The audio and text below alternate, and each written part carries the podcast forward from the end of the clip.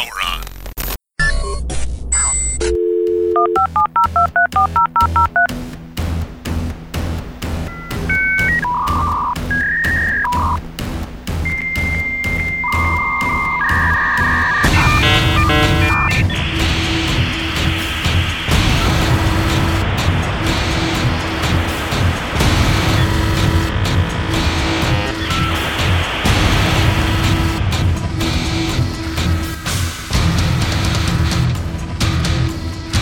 Accessing historical database. Year 2020. The tech giants become aware of the greatest threat to their corporatist domination. An obscure science and tech podcast becomes a major factor in a peaceful open source revolt against the military Silicon Valley industrial complex. The podcast, Sovereign Tech. Its host, Dr. Brian Sovereign.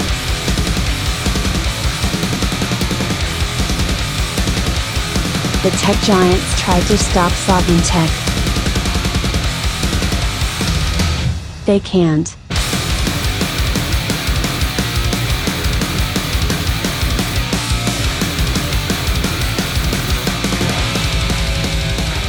Woo! Bringing you the absolute best between your ears in professional podcasting, baby. It is the Golden Stallion, the man of tomorrow, Savzu, the rated R radio star, ready to get it all on this week. And we, as usual, have a lot to get into. But you know, I want to open this baby up. No. well, all right, maybe a little later. We're going to see if we talk anything about the uh, release of the iPhone 12 and most recent Apple event. Um, I don't know how much you want to hear me talk about Apple, but hey, we'll see what happens. Uh, but you know, I do want to open this up with actually some uh, some good news. I'm not kidding. No, I, I love this. This is fucking great. Uh, talk about you know really hardware that does it right now being joined with the software that does it right in my opinion in many many ways um ubuntu 2010 has uh what is it groovy gorilla is that the name of it i love that uh that has uh, finally released just over the past few days um all of the flavors are available you know, uh, whether if you're into, you know, Ubuntu Mate or if you prefer Kubuntu, you know, or, or if you want to use Crossface, whatever. I always wondered, and I mean, I've always pronounced it Zubuntu, but yeah, we'll go with Zubuntu. I mean, admittedly, in fact, I, I know I, I, made this statement in the Telegram group, um, and partly this came from me testing out what I'm about to talk about here. Uh, but I don't know why. I, I mean, there is practically no point to. Boy, we, we could get into a whole side side subject on this. XFCE, of course, you know the really low end, uh, or, or as as we often call crossface, uh, the, the the really it's not low end. I mean, look, Xubuntu 2010 is effectively as complete a package as your regular GNOME based uh, full on Ubuntu, right? And that's been true for every version. It's not just true 2010, of course. Um, I mean, Linux users, you already know everything I'm talking about here. But here's the thing is that because it is, you know, basically the full fat version, I, but it can run on such, shall we say, lesser hardware. You know, it's not as, it's nowhere near the amount of resource hog that any other desktop environment, even though I know, like, I mean, there's been LXD, there, there have been other ones that have tried to, you know, really supplant or even do a better job than XFCE. But, okay, so if we can have computers secure, stable, modern, able to do all the things that you expect a computer to do, and it can run on far less resources than, say, even GNOME or whatever uh why why isn't that the standard? Like why why isn't that what we're using? It just blows my mind. There's just there's really there is no good reason why every desktop shouldn't effectively be running xfce or or you know some other you know low resource desktop environment. It just doesn't make sense. But regardless i digress. Uh you know sometimes the hardware comes to match the software and this is something i mean i i really think that this is, and I know we use the word game changing a lot here, sometimes in a punny way, and uh, there might it might be kind of punny in this sense, but I, I genuinely think this is game changing. Um, Ubuntu 2010. All right, let me preface a little bit more. Ubuntu 2010. Now, I have recommended against updating to Ubuntu 2010 on the show. Not because there's anything wrong with Ubuntu 2010, but because Ubuntu 2004, which is uh, an LTS release, okay, which means that it's it's going to get long-term security updates and support, is not only uh, and and it gets that for five years. As to where your average update, okay, like say 2010 for Ubuntu, uh, generally gets you know six months or so up, up until like the next big release comes out. But then you have LTS for you know for enterprise spaces and people who just need that you know that stability in that consistent workspace or that consistent environment. Um, the beauty of 2004 is not just that it's an LTS release, but it's an extended LTS release, meaning that it's going to get patches and updates for 10 years. So until like 2030. 2004 is is going to you know is, is going to keep getting uh, updated and it'll be a nice stable environment that you can just that you can deal with i mean 10 years to count on security updates i mean that's a fucking dream in in the computing space whether it's a smartphone desktop environment whatever um, so, but that again, that's the reason I've I've said stick with 2004 uh, for the consistency of it, and you know just overall usability, and again the continual updates. If you you know never want to bother really. Uh, you know changing your changing your environment or you know getting into any of the other changes that ubuntu regularly does you know with every release that comes out about every six months which I, I don't begrudge ubuntu for doing that because again they do it right. They offer you an option that is long-term stable right? And so that that's the right way to do business that's the right way in my opinion to do a distro and of course, a lot of the rest of the world feels that way. And that's why there's so many distros, not just based off of Debian, which of course Ubuntu is based off itself, but based off of Ubuntu itself, right? So anyway, there's nothing wrong with going to 2010. Just understand that, you know, you're losing that, that long-term stable environment. Okay. Uh, it's not like you're going into an, you know, unstable or not stable environment, but you know, there's a difference there. So anyway, but 2010, and I, I got to tell you, I really wish this was true for 2004. Maybe they can somehow backwards, uh, or you know, do like a retro patching to to make this so. Um, but 2010 can it works full fat right it's just all you have to do is install it there's no trickery like we used to have to do with ubuntu mate uh, it works on the Raspberry Pi. Now, it works specifically on the models that have at least four gigabytes of RAM which the Raspberry Pi 4 and what is there, the 4 Plus and whatever. I mean, that that has that. You can even get 8 gig of RAM on that. Um, now, grant you, you know, when you get into these slightly higher end models with the Raspberry Pi, yes, okay, it doesn't just cost $35. And of course, it never exactly just cost $35 because you always needed, you know, whatever. You had to put an SD card for a hard drive, uh, you need a power supply, whatever. Okay. So it was never, you know, just 35 bucks, but then also it's nowhere near $200 either. Okay. So I think, I mean, I love the Raspberry Pi. When the Raspberry Pi 4 came out and, you know, they were going full on saying, no, this is a desktop replacement computer. It can do dual monitors, can do 4K, can do all this, blah, blah, blah. Uh, I mean, fantastic. Uh, I'm a huge supporter of that. Uh, the last, I mean, that eliminates a lot of barriers to entry for people to use what, you know, let's, let's admit it. This is, you know, a really solid unified uh, uh, hardware platform for one, which allows for easier development. I mean, I like, I don't want a monoculture of anything. Okay. But I also like having the option of a very popular standard of some kind. I mean, and, and a lot of people do. Obviously, this is why, even though, in my opinion, this is no longer true. Um, this is why, you know, iPhones, I think, have been or are so supported by, you know, aftermarket third parties, uh, you know, and so on, because it is like this standard of of design. You know, yeah, it gets refreshed, on, you know, once, sometimes maybe twice a year. Um, but there is a standard and it's not a million different designs like you have in, in Android, which is very fragmented with Android, of course, that that sort of issues being resolved ultimately, I think, um, and especially considering that you know now, and, and we've talked about this in recent episodes. Now that Android is concentrating harder on you know being more of a you know as far as the major updates for android being more developer and security focused and not so much about adding in a you know butt ton of new features which i think is great.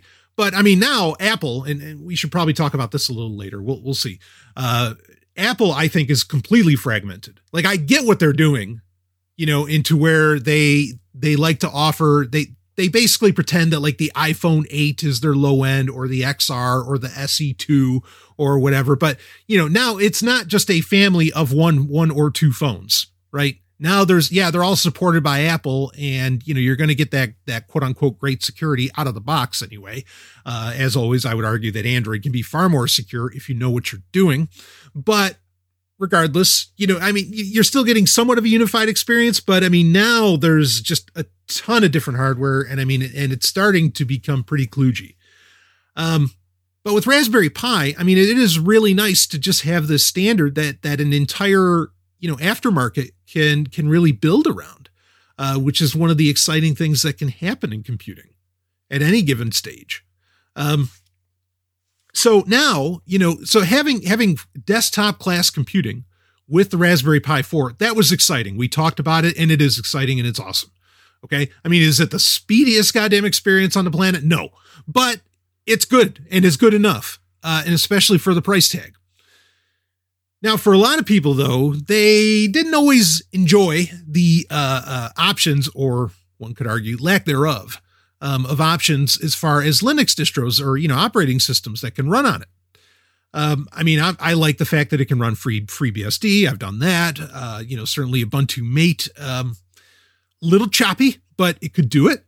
But now, since the Raspberry Pi 4 again is a desktop class computer, uh, now it can run a desktop class OS all the way, and so you can natively install Ubuntu 2010, and everything just works right out of the box. Um, and you you got to understand that. I mean, and again, it's full fat. Like there's no tricks. There's no oh, this is for ARM and this is for blah blah. It just works. And what software I've seen so far, all of that works. Uh, incredibly, I mean, just just an exciting development. And there are really two great things that can come out from this. Similar to iPhone, how Apple has very real, you know, can very easily uh, put out security patches and handle security issues uh, well, let's just say with the quickness, because there is this, even though again it's far more fragmented now, but basically this unified hardware platform. Um, ultimately, Ubuntu can be far more on top of you know pushing out security issues that are directly related to the Raspberry Pi. And I think that's only a good thing. And it's worthwhile for them to do. Um, the other, the flip side of this is that the ARM processor of the Raspberry Pi is, you know, is resilient against um, a lot of the, you know, more concerning uh, processor level, um, you know, exploits. I mean, think uh, like Spectre, Meltdown, and so on. I mean, the Raspberry Pi wasn't isn't affected by any of that. So this ends up becoming a really interesting, very secure platform. And ironically, you know, as powerful, especially for, for the price tag that it is, and having full on Ubuntu in all of this, I mean, the irony is, is that effectively, you know, as long as you don't need a laptop, one and and you're not into like you know really really hardcore gaming, um, the best computer in the world happens to be the cheapest. That's and the OS is free, baby. you know, I mean, Ubuntu costs nothing. Slap 2010 on there, have a good time. I, I I thought this was just brilliant, incredibly exciting news. You know, I got a lot of. It's funny because I got a lot of um, response from the last episode of Sovereign Tech. Which boy, what are we up to? Three ninety four. Does that mean episode four hundred is coming? Ho ho ho ho! Shit. Where's episode three hundred? Wait exciting times. Anyway, uh, I got a lot of like people when when I said, and and it's funny because this isn't new. I mean, I know I have a lot of new listeners, and I understand that. And please, folks, I implore you, Sovereign Tech episodes are I think, and I know I'm not the only one, there's plenty of other listeners who would tell you as much. It's evergreen content. Like the things that I t- I do not talk about fly by night solutions. I do not talk about really fly generally I don't talk about fly by night issues. And even if they are, they the only reason I talk about them, even if it's like a current event or something of the moment, I talk about it because it gives commentary on either the past or what is to come. And that has happened many, many times where I've said, Hey, I have you know, I said this is going to happen five, six years ago, you know, and you can go back to those episodes. It's evergreen content. And so I implore you to go back and, and listen. But anyway, a lot of people made a comment. They thought it was really wild how I said that. It's like, yeah, you know, we, we want to, the real goal is to, is for, you know, us, whatever that means, you know, people, I guess, of a certain uh, persuasion, uh, to go off and, you know, build Rivendell. Right. And well, you can hear more of that when you go back to, to last week's episode, but I got I got to tell you, I mean, in my Rivendell, like the computers, if there were computers, would it probably all be Raspberry Pis. Um, laptops, no.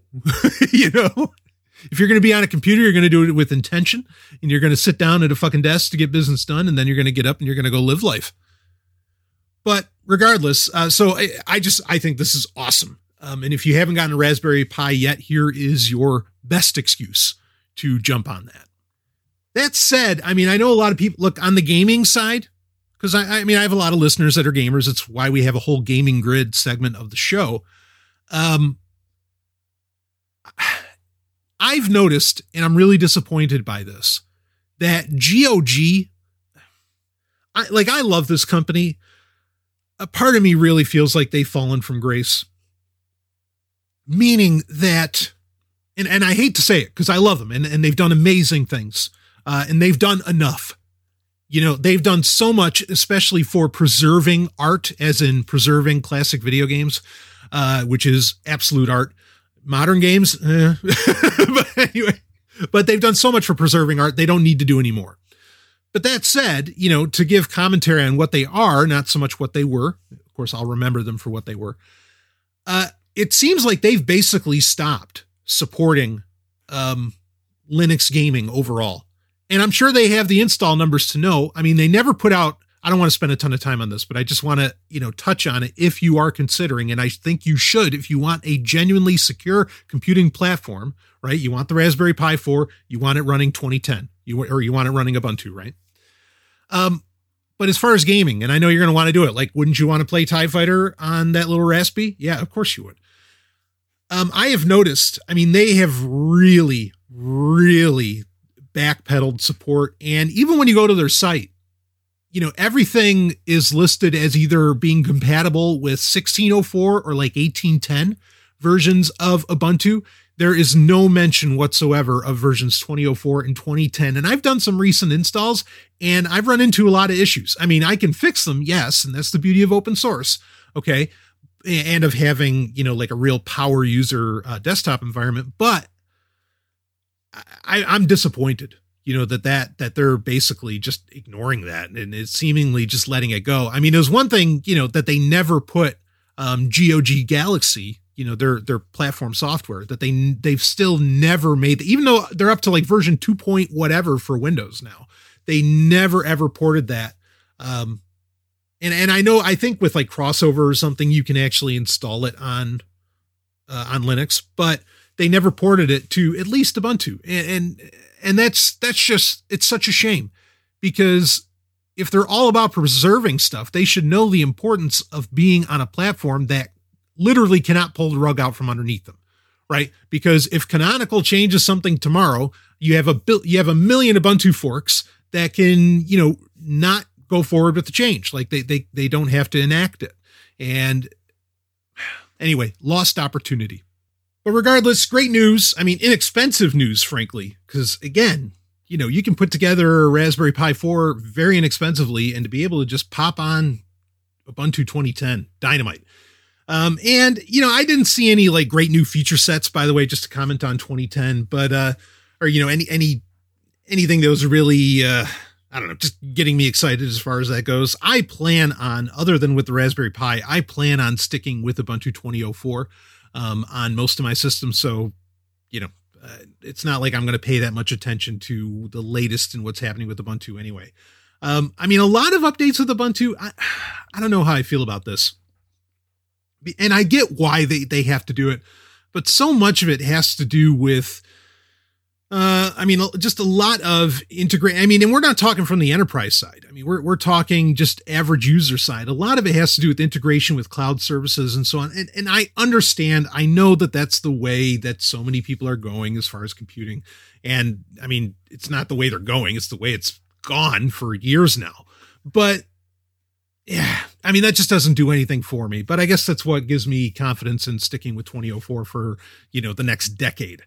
Um, but anyway, you know, speaking of, uh, of compatibility uh, issues or lack thereof, perhaps, um, something that we talked about and that had been announced, I want to say earlier in the summer of 2020, uh, has finally been released. Uh, and we have some more details on how it all shakes out. Uh, and that is parallels in Chrome OS, meaning that Chrome OS can now run Windows apps uh, through virtualization. Now, we have a much better idea. I mean, we already knew when we talked about this a few months ago when they announced it was going to happen, and they had said that it would end up getting released September 2020. And impressively, in our present um, uh, climate, uh, Google delivered on exactly that. So, I mean, and part of course what allows for that is both Chrome OS and Parallels are rock solid, uh, you know, well, Parallels is software. Chrome OS, of course, is an operating system. In fact, it's Linux itself. But anyway, it, it is impressive that they delivered it on time uh, this year. So, this is something right now. Whether or not this is going to change in the future, I suppose, is up to some debate. But for right now, it's something that's technically only for enterprise users. Um, and that means that it's attached to very specific. This is part of that hardware platform where Google has to verify every computer that runs Chrome OS. It has to run through their, you know, their process. There it has to get their stamp of approval. So they can very much control um, what hardware has to be updated and and so on. Um, but also, of course, you know, it, it's easy for them to identify what Chrome OS is running on. Now, there are people have taken steps to make Chrome OS or a version thereof effectively work on any machine. But regardless, Google knows what computers are meant for enterprise and what are not. Now, it appears that you can purchase an enterprise class, uh, you know, Chrome OS laptop or desktop, I suppose. Um, and then you would be able to get this option where you could run par- the you know the, the virtualization layer of Parallels on Chrome OS. And then it can run. It, this is the funny thing. So apparently, there's no real. My understanding when they first, when Google first announced this, was that there would be some limitation on what software could actually run. That maybe they were concentrating on, well, does does Microsoft Office work really well on Chrome OS with this running? And you have to understand, it is loading, and this is another reason that you can't just run this on any Chromebook because a to run the virtualization and b have the hard drive space for it um, you know is not something that a little $200 chromebook is probably going to be able to handle. Uh, it is running basically an entire version of windows. I mean this is how parallels works but it is running an entire virtualized version of windows you know on top of chrome os so you want a fairly meaty machine to be able to use this uh, effectively. But because of that it really can run just about anything you throw at it. Now, there is, they are still working on communication between, uh, for example, um, in any win if say you're running Windows software, like say you're you don't have to run Skype because you can run Skype through the Play Store or even through the web browser. But let's say you're running Skype through Parallels, okay, uh, on Chrome OS. So you're running it in Windows. Your webcam would not work they're they're trying to get it to where that happens, but apparently the file system communicates with it with itself very well. I don't have uh, a test unit to to really check it out, but I've looked into it quite a bit. Um, I mean, this is very impressive, especially since there have been real challenges with uh, apps, you know, Android apps running in Chrome OS and communicating with the Chrome OS native file system. That apparently is not the case uh, with parallels here with with running Windows Windows apps in Chrome OS that they do communicate very well. Um, so there are some things particularly related to USB that still have to get resolved, but it is a sandboxed area. I mean, so that's good. That means, and I expected as much, but that basically means within that virtualized container that you know Chrome OS is protected from you know the the myriad of of potential. Uh, uh, malicious or you know I guess we'll just say malware or whatever bugs and problems that and exploits that come along with you know running Windows 10, and they they are legion as we well know on the show. But for all intents and purposes, Windows you know Windows software now works within um, and i don't know it'd be interesting to see i couldn't get any clarity on this it'd be interesting to see if you had to log in to a microsoft account um, just to to like run the virtual, uh, you know, to run Windows in virtualization on Parallels on top of. I mean, I know in other instances of Parallels on other operating systems you don't really, uh, but like you know, how would you go about running UWP apps and things like this? I'd really love to get a deeper dive on it, but it is not something that they're just like releasing and you know Google's saying, okay, we're done. This is a partnership that they are continuing with, and they are going to continually improve. Um, this is one of the, you know, I mean, we basically have a one two punch here opening up the show during the foreplay where we talk about all the little tech stories, but they're little tech stories that might tell, you know, might, might actually paint a very large picture.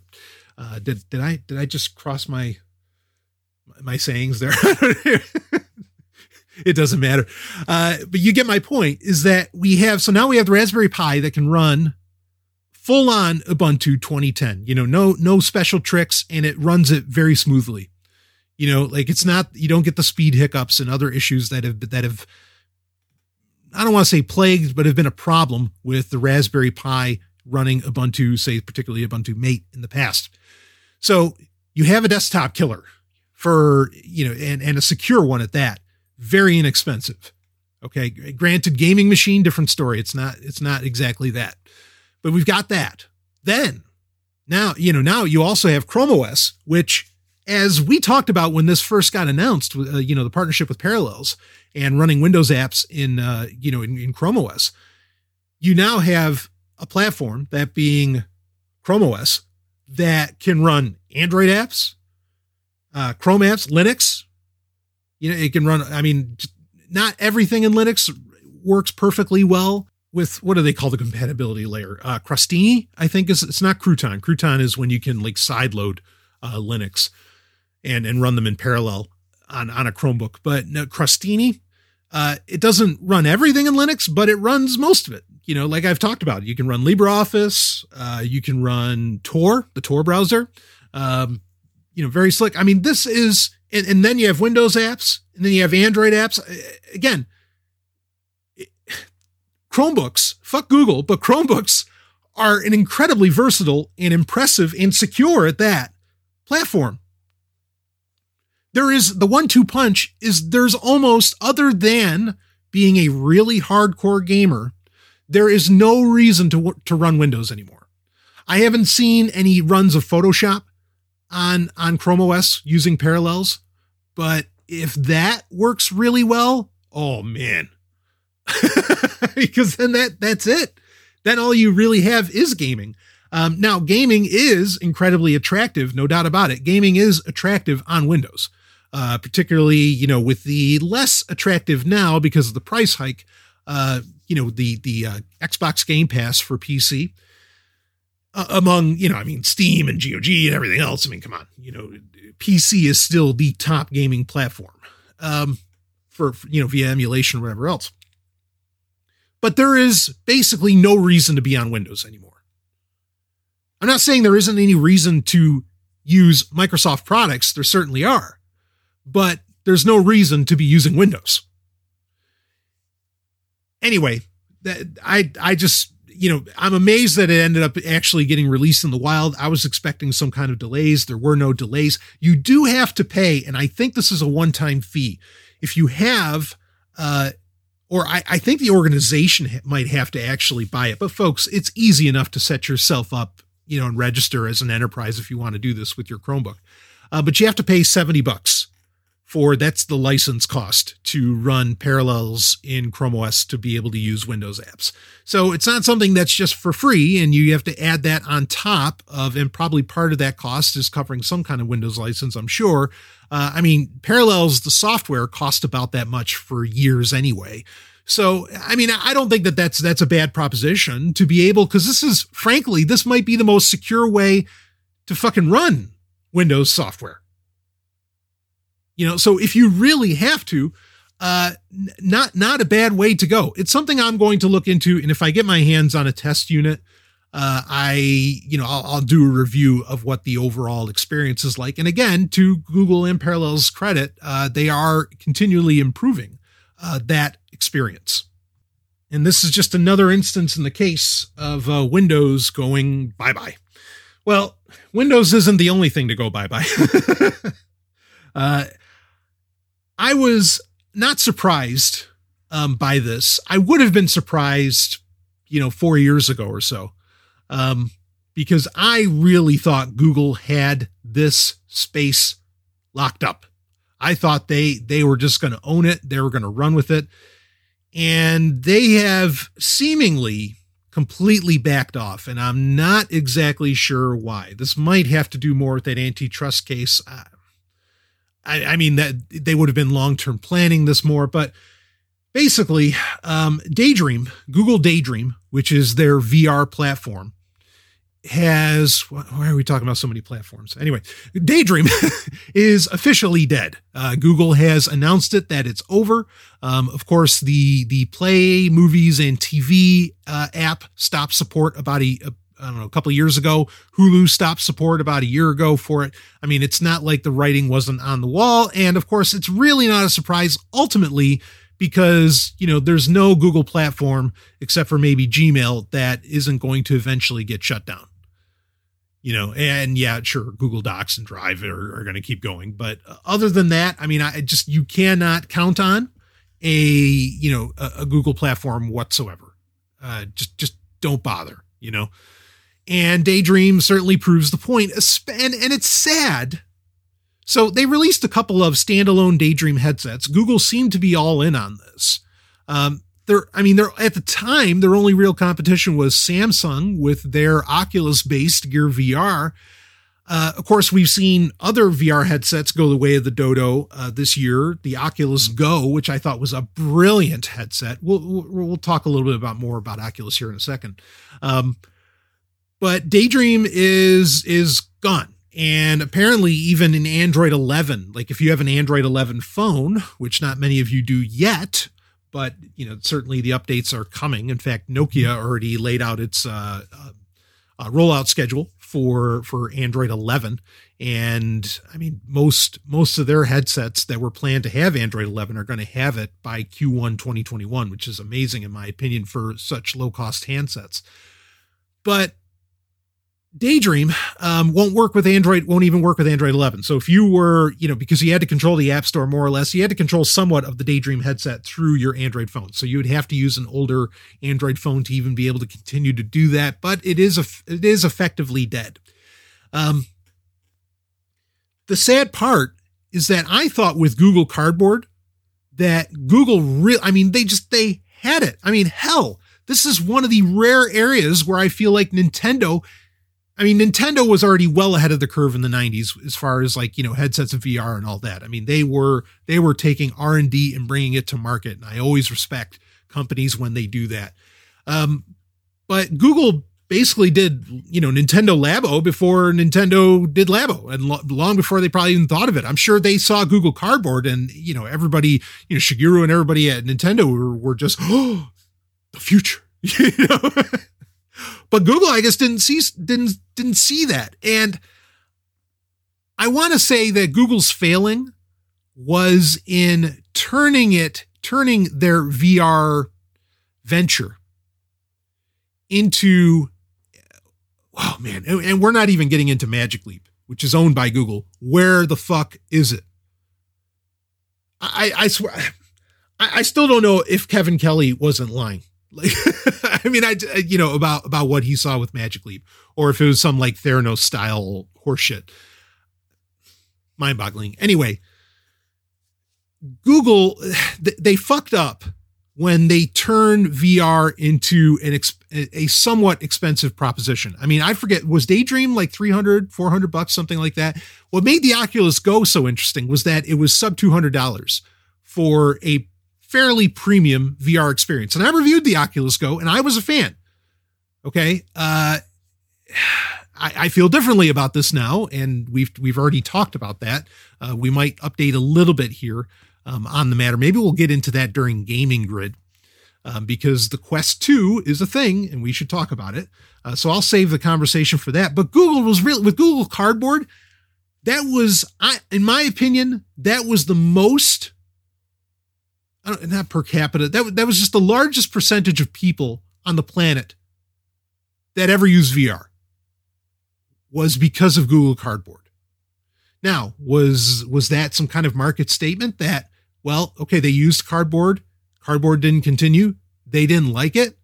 No, I don't think it's that. It's because Google fucked up. I, I think it's because, I mean, there's directions that VR is going that I don't approve of. There are directions that VR can go that I think are incredibly exciting and ultimately wildly beneficial, even at a psychological level, um, for you know the human condition.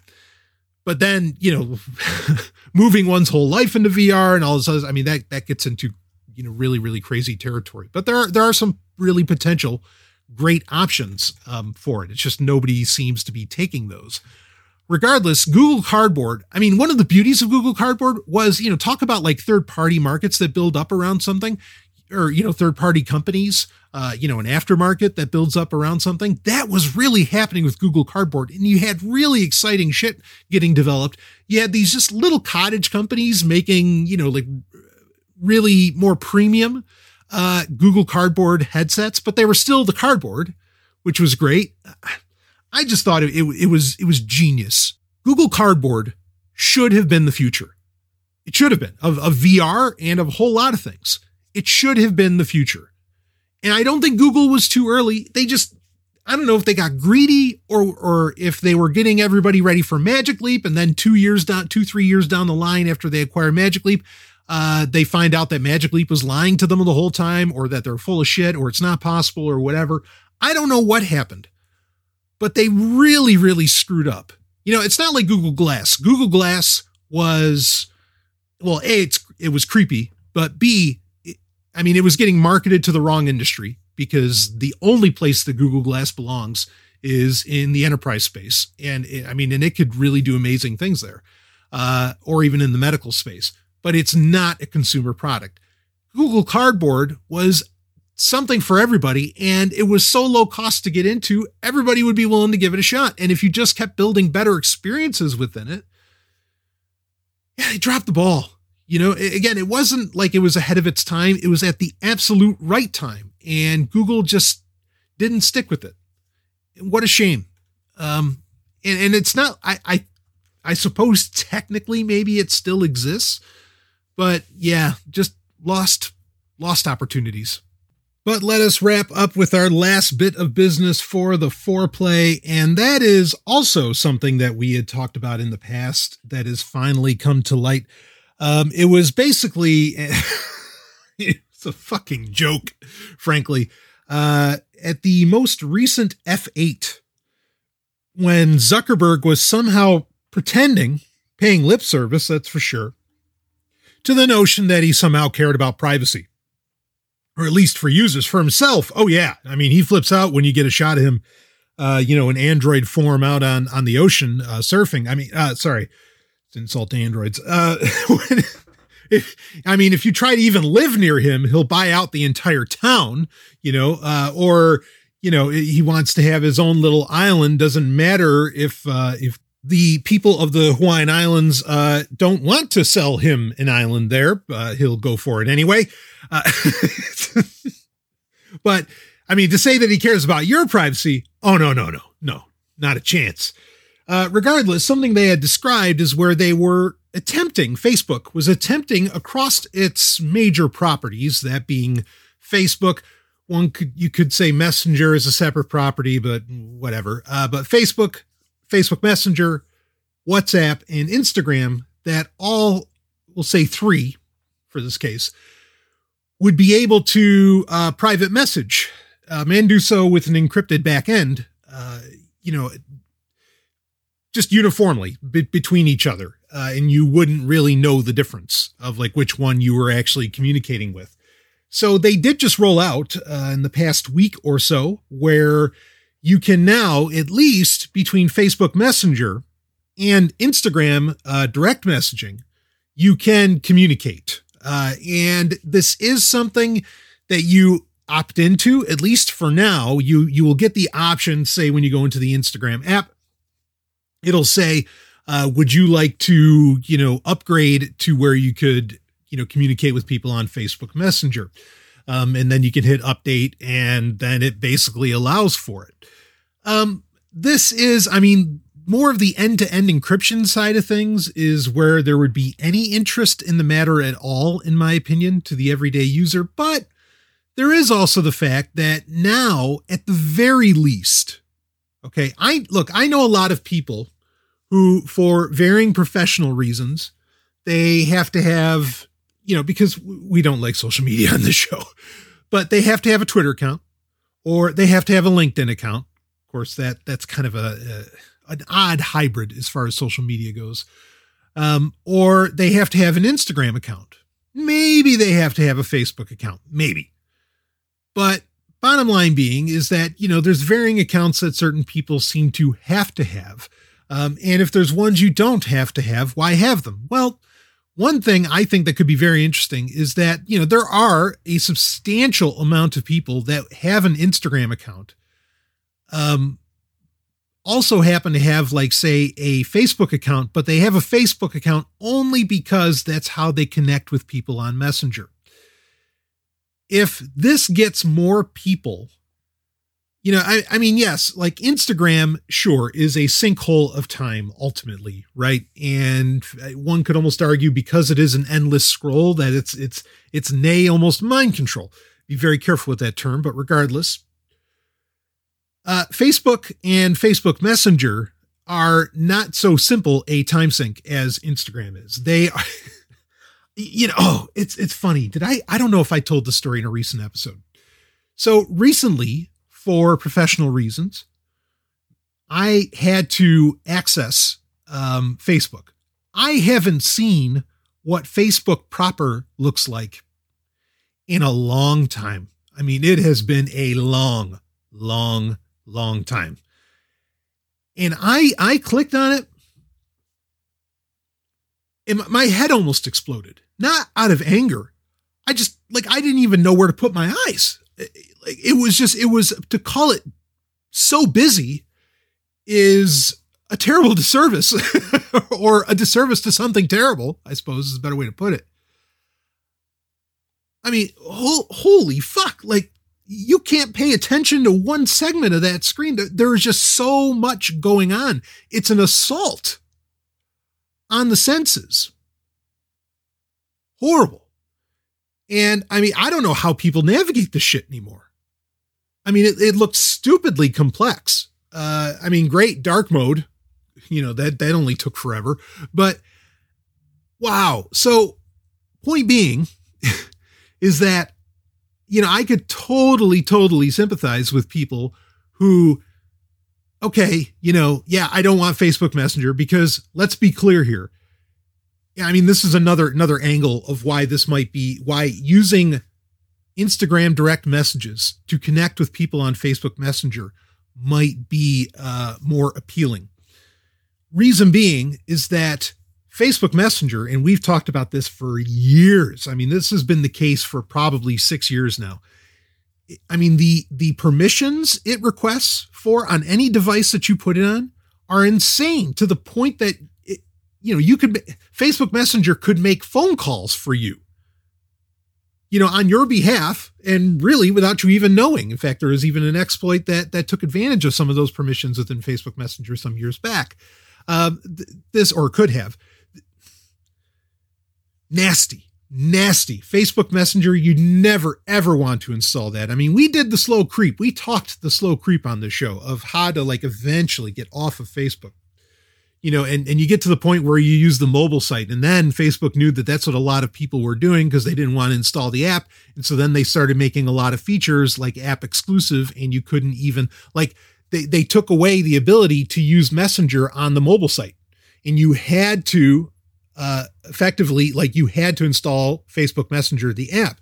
And yeah, there was a light version and, and some other things that that made for some options, but it's just an egregious fucking app to install. I mean, like it's one thing to suggest, and it's true, that if you have a smartphone, you know, your expectations of privacy, unless you manage the the power and use, and the power is in battery as in like turned on.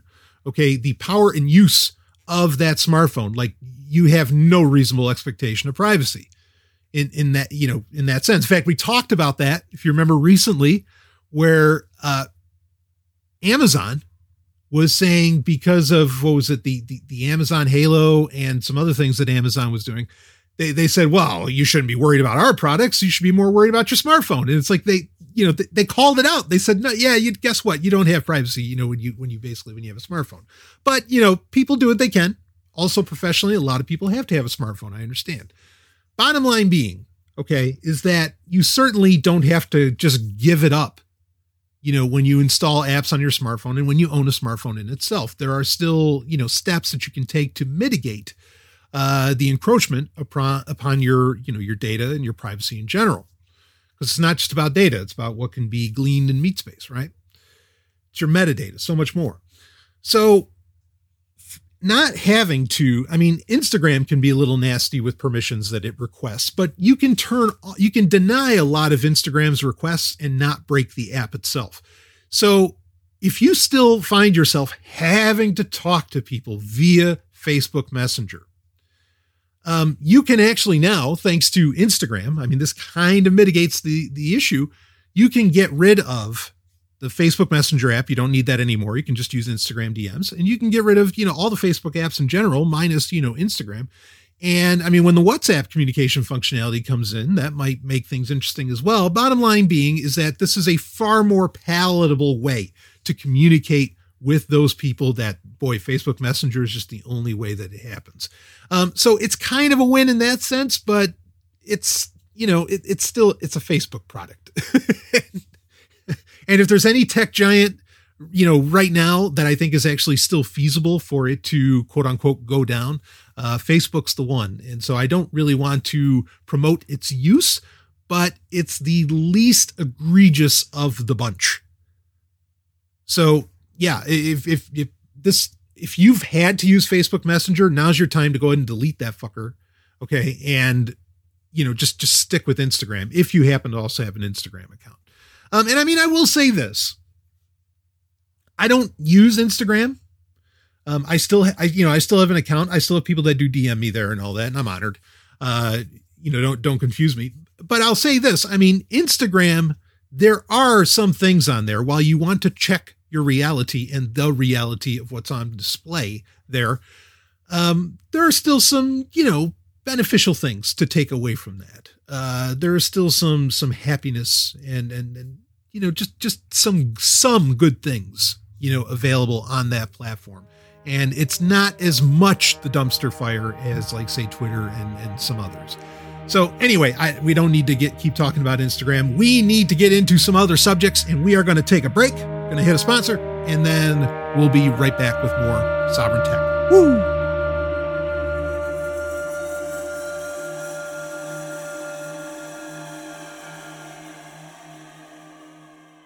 Hey, is Sovereign Tech not enough for you? Well, let me tell you about something you'll never get enough of. No, no, I mean it. We're talking about a radio show and podcast that goes all night long, seven nights a week, three hours a night, 365 days a year, and has been going since the early aughts, baby. I am talking about none other than Free Talk Live. It's the show you control. That's right. It's an open phones call in show that is ready for you. And if you're worried that your voice isn't going to get heard, don't be. We are talking about the only libertarian radio show stateside. And not only that, it's also the number 26 talk show in the United States. Start listening now and go ahead and hit that massive back catalog at freetalklive.com. The Golden Stallion guarantees a good time, and you might even find some episodes with me on them when you do. That's freetalklive.com, and we thank them for sponsoring Sovereign Tech. Let's get back to the show.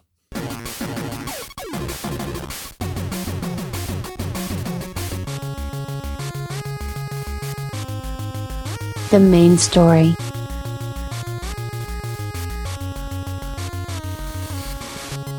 It is time for the main story where we get into kind of our, our big story of the week. And this is something, this is a subject that just needs to keep coming up. Um, because again, just like I was saying uh, a few minutes ago here, I get it. Like some of us have to have smartphones. At present, I am one of those people where it, it feels like, okay, I kind of, I mean, does anybody have to have anyone? No, you can go off and run, live in a cave or whatever. And hey,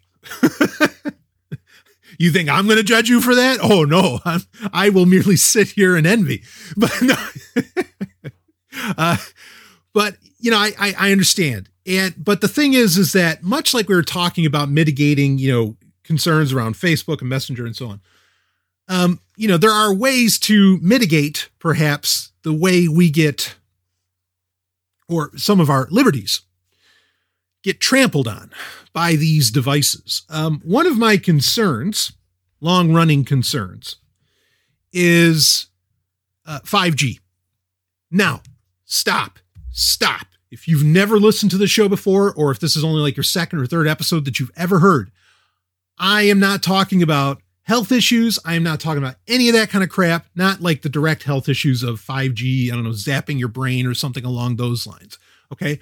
I am not talking about that. I'm not making any judgment on that. I am not, I'm not, that's not where we're going here.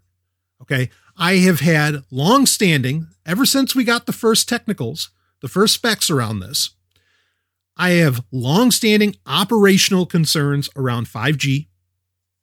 And it, I mean, it ultimately comes down to this does not appreciably benefit the consumer oh, it benefits the companies to no end. And you could say, well, if it benefits the companies, then that trickles down to the consumer. No, that's not true anymore. we know that. That that that that absolutely does not equate any longer. In fact, you know that. So I'm going to get into a little bit of a uh, an interesting critique from uh, Android Police about 5G that I want because it bolsters much of what I I've said already in the past and now when I just say it, I mean, it doesn't matter how long I've been a tech journalist. When I just say it, oh, Golden Stallion's nuts. But when Android Police says it, you know, who are, I mean, I'm knee deep in Android as well, certainly, because, I mean, fuck, I've written the guidebook, have a new one coming out soon. Uh, you know, the guidebook on security for, for Android devices. Um, me, I'm the one. Android Police is also, if not the top, one of the top news uh, organizations. And I mean, and they do investigative work, you understand around Android. I mean, they're great. So as, as far as, you know, what, what they report on and everything. And I think they usually come at things with a pretty even hand. I appreciate what they do. So, you know, when, when they come out and have concerns around 5G, I think a lot more people take notice. And so I want to describe, you know, some of what they brought up and how it mixes in with some of the messaging we've been sharing on, on Sovereign Tech. Um, but that said, you know, I mean, to, to bring up and, and this has directly to do with smartphones, to talk about the idea that, oh, somehow, you know, oh, yeah, no, the, the companies always make sure that the consumer gets what they want. Uh, no, again, no, no, no. In fact, maybe one of the best cases of this is with the iPhone 12. Um, I suppose we can talk about it briefly, but one of the major scandals, and you could think, wow, this is a first world problem. Um, but according to Apple, it's not a first world problem. So I don't think people getting a little concerned about it uh, is outlandish for them, and nor is it like first world concerns. But bottom line being is that with the iPhone 12, uh, Apple has announced they will no longer be shipping a power brick with the, with the phone.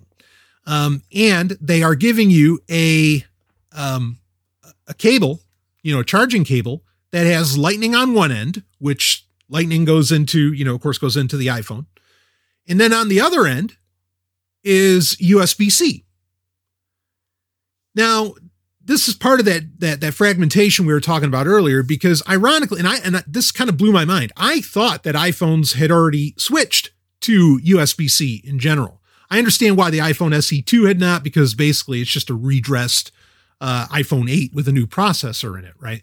But I guess the the iPhone X or the iPhone 10, whatever they wanted to call it, um, I, I think they went with X, right? Anyway, that is the only iPhone that's had a USB uh, or that that's been USB C. All other iPhones, even the ones that came out after that, are still using Lightning.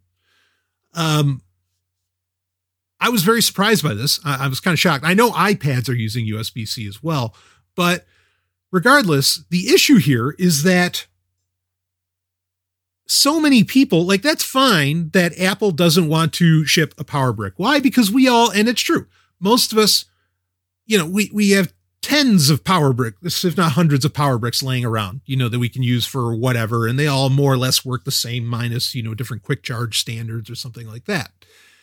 Um, and of course, their claim is that this is good for the environment. It allows them to use less packaging, which is, you know, something that people get concerned about when they're, you know, into environmental concerns.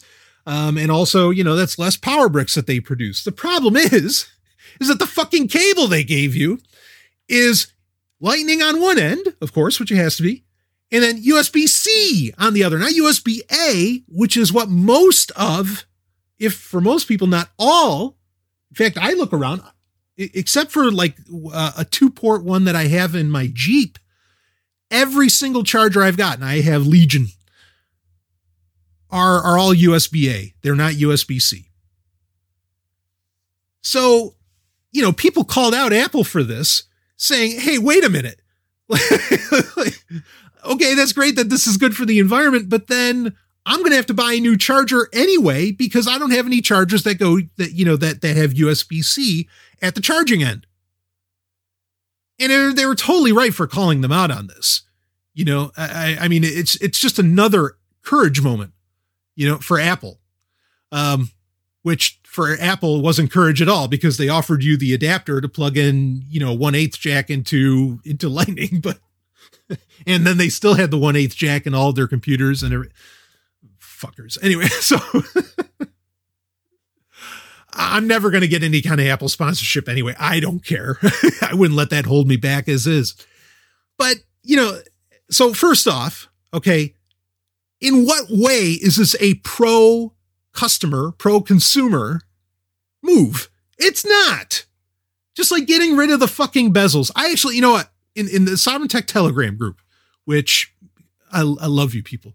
Uh, and, and by all means, everybody should be in there. I mean, because the conversations are just dynamite and some some really funny shit at times too. Uh, but I actually had some great listeners, longtime listeners, explain. No, actually, I like not having the bezel, and you know they they raised the the reasons why for it and everything. And I mean, I was glad to finally hear from somebody that, uh, you know, that, that they like the fact that phones are getting rid of bezels, but 99% of the people I've ever talked to, in fact, this, this uh, one particular listener who I just think he's, he's dynamite. Uh, you know, mo- most, most listeners, just about everybody, he's the first person I've ever heard that, that said that they wanted, uh, that they, they, they like not having the bezel, you know? Um, or, you know, everybody wants longer battery life, but then they just keep making these phones smaller and smaller and smaller and less and less battery, right? When if they were the same size, same, just the same thickness as, say, an iPhone, you know, five years ago, which everybody seemed fucking fine with it then and thought it was sexy as hell, uh, you know, you could have probably three, four day battery life.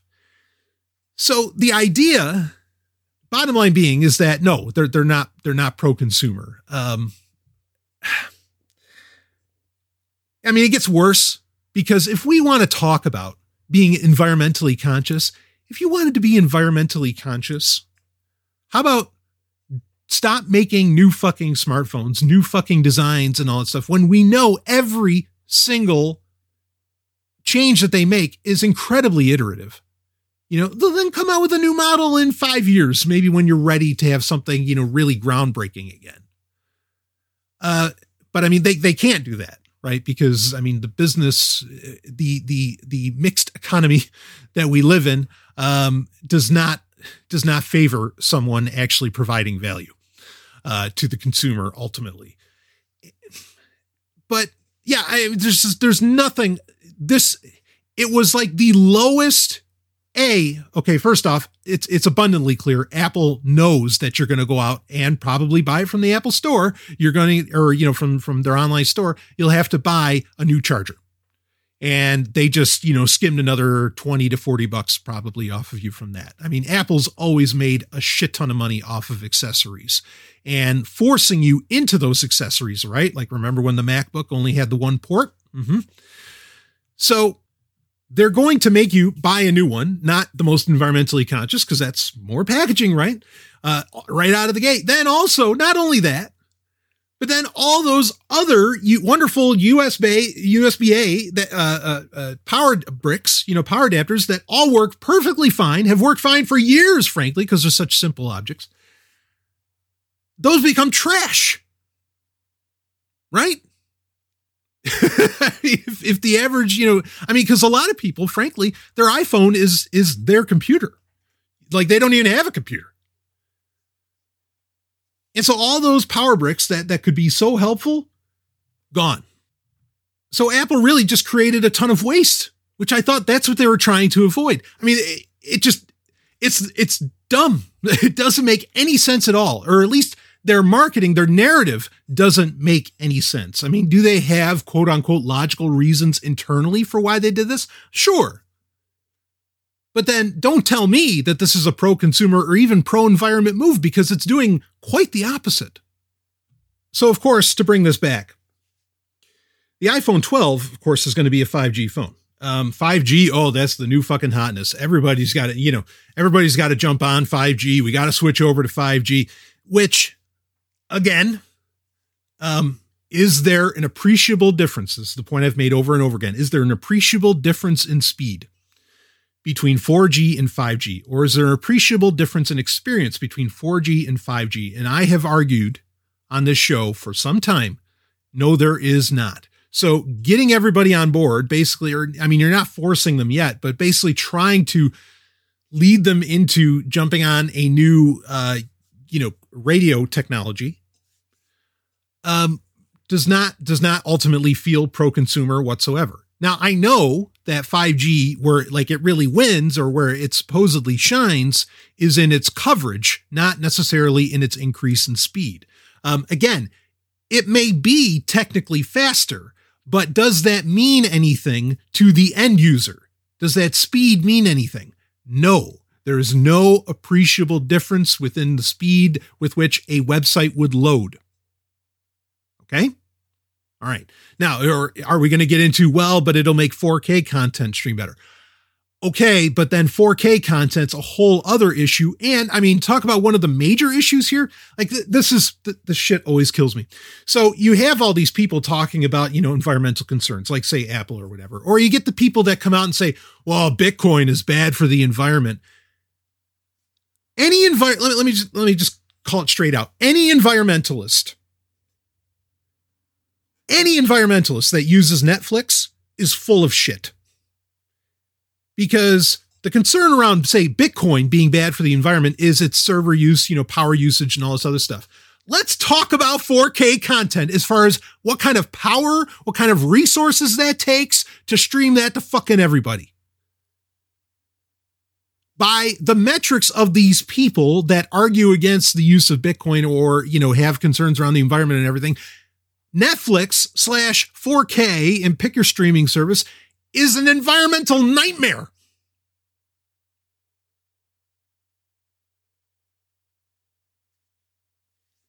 And so to say that somehow, well, we got to go to 5G, I mean, for Apple in one breath to be saying, we care about the environment, we're switching everybody over to 5G. Why are we going to 5G? It'll make 4K content, blah, blah, blah.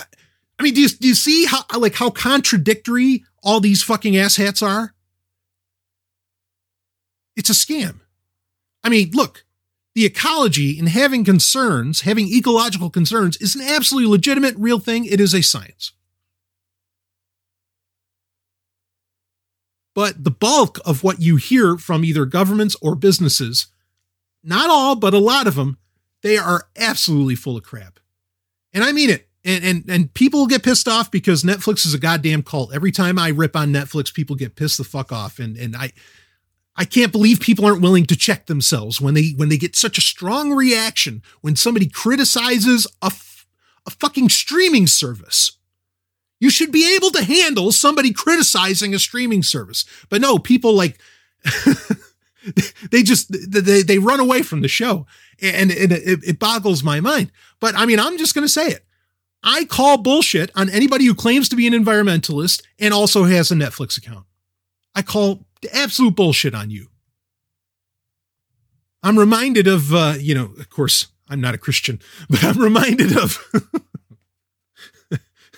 of Jesus, you know, calling people hypocrites. And I just picture, you know, an environmentalist that uses Netflix walking up to Jesus, and if you were real, and and and Jesus wouldn't even bother to call him a hypocrite. He would just stand there slack jawed, the Son of God, slack jawed, saying, "What part of the equation did you miss?"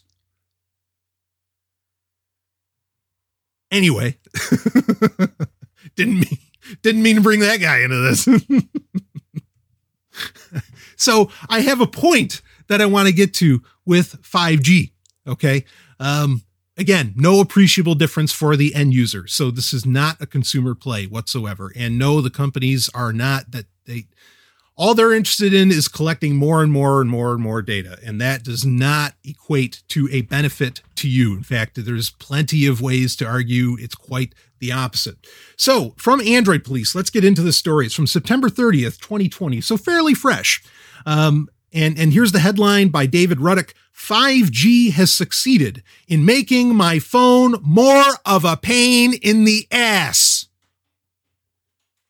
Can you hear Angry Video Game Nerd right now? ass. I'll join him in that.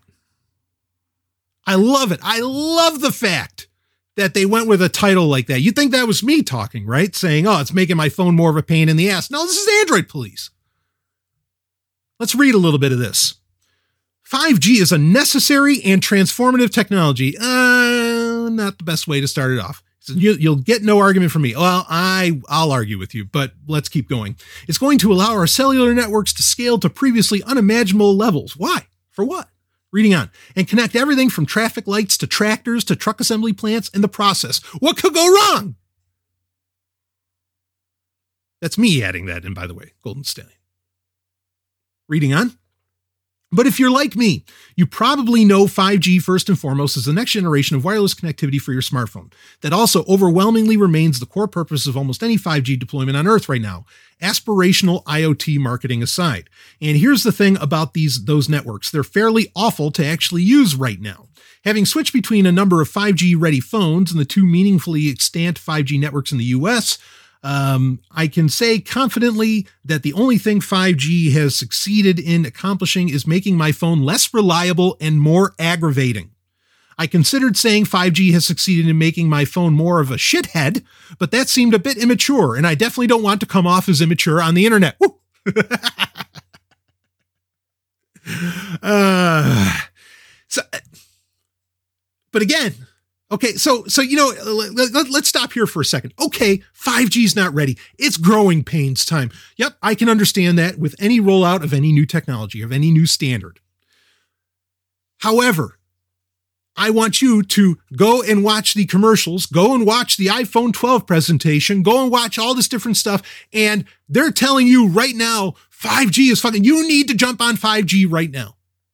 The reason they want you to do that is because you are effectively funding much of this rollout. And if ultimately, which I hope you do after either listening to this episode or a compilation of my uh, conversations and concerns around 5G, you will say, no, I am not interested. I did an episode recently called The Last Phone where uh, I had stated that, you know, get your, get your last phone now, you know, the ones that, that only use LTE, right? That only use 4G um, because we don't want any of this 5G business. Now, I know you can kind of turn off 5G. I mean, again, it's a soft switch, so can you really? But you know, get get that last phone, and then when it gets to the point where they're like, "Oh, you have to use 5G," no thanks. Particularly for the very reason that I don't need to be, my device does not need to be communicating with traffic lights. It does not need to be communicating with tractors. It doesn't have to. No, this level of interconnectivity is, I mean, it's just, It's just waiting for another Mirai botnet, right? Reading on.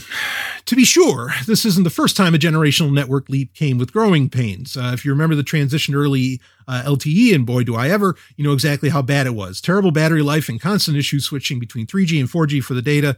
Uh, for data made the first LTE smartphones downright bad to own, but they came with a truly tantalizing silver lining usable video streaming over mobile data. In my mind, it wasn't simply the iPhone that pushed the smartphone into hypersaturation. Mobile media consumption was a massive driver for the everyday consumer, and 4G enabled an explosion of that consumption. You no longer had to download all of your media at home, and you weren't locked out of apps like uh, YouTube and Netflix at work anymore anymore. Hell, you could even tether your laptop and have a usable high speed data connection. Uh, anywhere your phone had coverage. LTE was worth all that pain because the payoff was transformative. Uh, as 4G truly began to spread, the question, why do you have a smartphone, became, why don't you? A moment in smartphone history that's easy to miss in the shadow of the still very important early 2G and 3G iPhones. Okay, so let's take a moment to talk about that. I think uh, David Ruddock here is 100% on with that. I mean, I 3G, you know, I, I still think we would have done okay with just that. But regardless, 4G, there was an appreciable difference in exactly what he's talking about. The fact that you could have at least clear uh, uh, visual, you know, video. Um, it wasn't a matter of 4K. It's like, oh, finally I can watch video, say on the move or, you know, whatever. Um, there were, you definitely saw websites load faster. I mean, like there was an absolute difference, an appreciable difference for the consumer between 3G and 4G. I will not deny that. Okay. What I'm telling you is that 5G is nowhere near that transformative, not for the consumer, but you are footing the bill.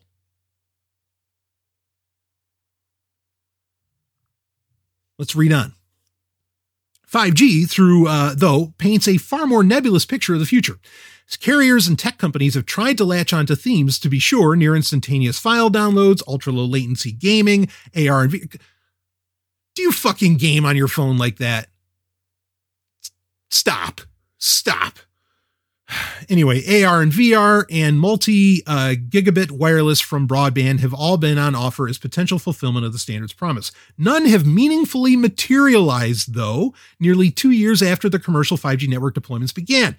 Instead, my experience has been one that at times is markedly worse than even our existing 4G networks. On T-Mobile, files actually download slower on my phones over 5G than they do over 4G. Latency can be totally ridiculous too, with pings over 200 milliseconds at times, 400% worse than what I typically experience on 4G, and that's being conservative. On AT&T, 5G data is typically no faster than 4G, assuming it works at all. My Note 20 Ultra frequently just loses data connectivity when on AT&T's 5G for no apparent reason, while all things in the status bar report A-OK. Toggling airplane mode often resolves the issue, but it's an unwelcome flashback to those early LTE days I was promised would be consigned to the history books. Even when 5G does work on AT&T, I'll frequently experience strange delays in the connection actually responding, resulting in apps like Twitter spinning for 5 seconds or more as they oh no, uh, as they attempt as they attempt to refresh their data. Slash Often just gives up entirely. I haven't had such issues consistently on 4G in years. So there's one more paragraph, and I, I think we'll read it. Okay. But this is this brings up another point. Like, you know, one of the arguments for why smartphones are such an amazing thing is that there have been so many businesses that have that weren't even like it wasn't uh, uh, monetarily feasible for them to exist before uh, you know we, we had smartphones and arguably smartphones powered with the speeds of 4g the rub here is that these businesses were able to flourish because there was a standard 4g not only that but a reliable standard okay? So that's the problem is that now you can say well in a couple years 5g might be all right yeah, but until then, we're dealing with like the massive technical issues when again, the point has to keep getting driven home. There is no appreciable difference. Like, uh, you know, I mean, one thing, come on. You have to wait five seconds for Twitter to, to, to, to refresh. Oh, oh, oh, oh, oh great Satan. What? Five seconds. I can't wait five seconds. There's a turkey in the oven. I don't know. What, like, why? it, what what is the big deal about like having to like oh instantaneous downloads? What they're not fast enough? Oh heavens to Betsy! I might have to be in my own head for 30 seconds because I have to wait for this PDF to download or something, which they don't even usually take 30 seconds. This this is so mind-numbingly I don't want to say first world problem but this is, I don't want to call it surface, it, it's insubstantial. To say we've lost our ability to be patient is understatement of the century. But the point I really want to get here, get in here, is just that with this constant shifting, and look, it's not like, don't tell me, because I can tell you that you're wrong don't tell me that well 5g i mean that's just that's going to be the standard for you know the next 10 20 years or something like oh no no no! We know and we talked about it on this show just a few episodes ago about how samsung is already planning on 6g it doesn't even exist yet but they expect 6g to be rolling out uh, like early 2025 going into 2028 and full rollout in 2030 if as a lot of like Silicon Valley likes to tell you, as a lot of these entrepreneurs like to tell you, or as a lot of these little pop up businesses that are able to exist because of the quote unquote smartphone revolution, if you want to call it that. Uh, I have arguments against it, but whatever. Okay. If people just have to deal with constantly changing standards, not not standards of like, oh, is it USB C or is it USB A or some you know horseshit like that when they have to deal with entirely different communication standards, you know, like 4G and 5G, and ones that have to go through growing pains, which I get it, that does that's kind of how it has to work in some ways. None of these businesses can pop up.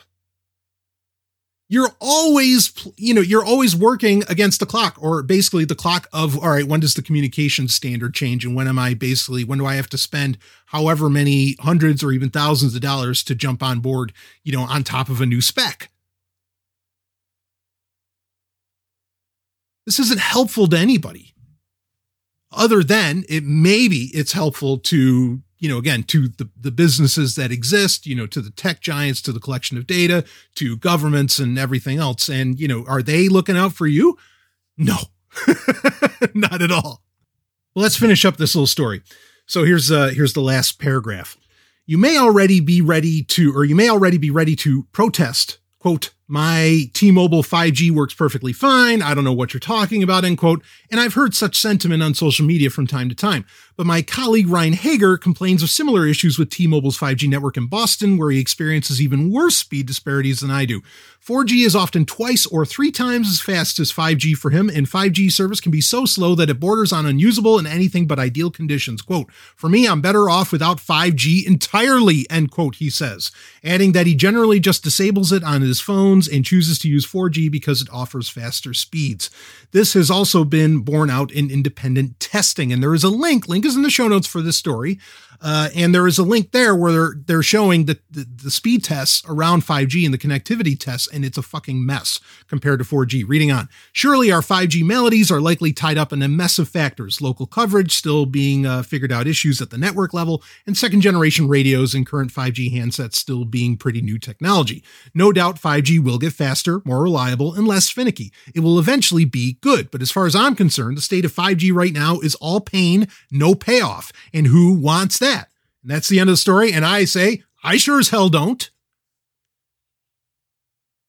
Again, I mean, and, and boy, you know, during the during COVID-19, that whole situation, for many people, rightly or wrongly, for many people, the importance of having reliable connectivity via their smartphone with 4G is another thing that can't be understated. I mean, wildly important. We, it is not the time to be worrying about, you know, a completely unproven, uh, tested and found wanting, you know, new technology like 5G.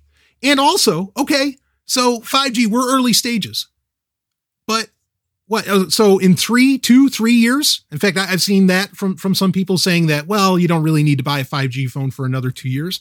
Well, in two years, that's going to fit around the timeline where major tech companies are already talking about, and now we'll start putting out 6G. I mean, it's just, it's a fucking money grab without question.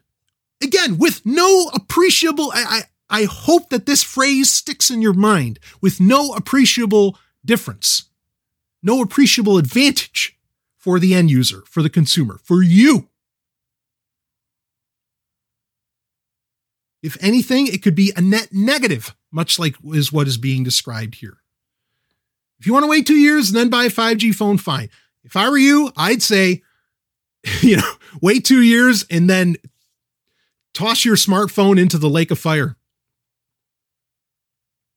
Get like start planning now for how do I live without a smartphone? Okay. And that way, by the time 5G is quote unquote ready, you are out of that nightmare of a network. And you know it's a nightmare.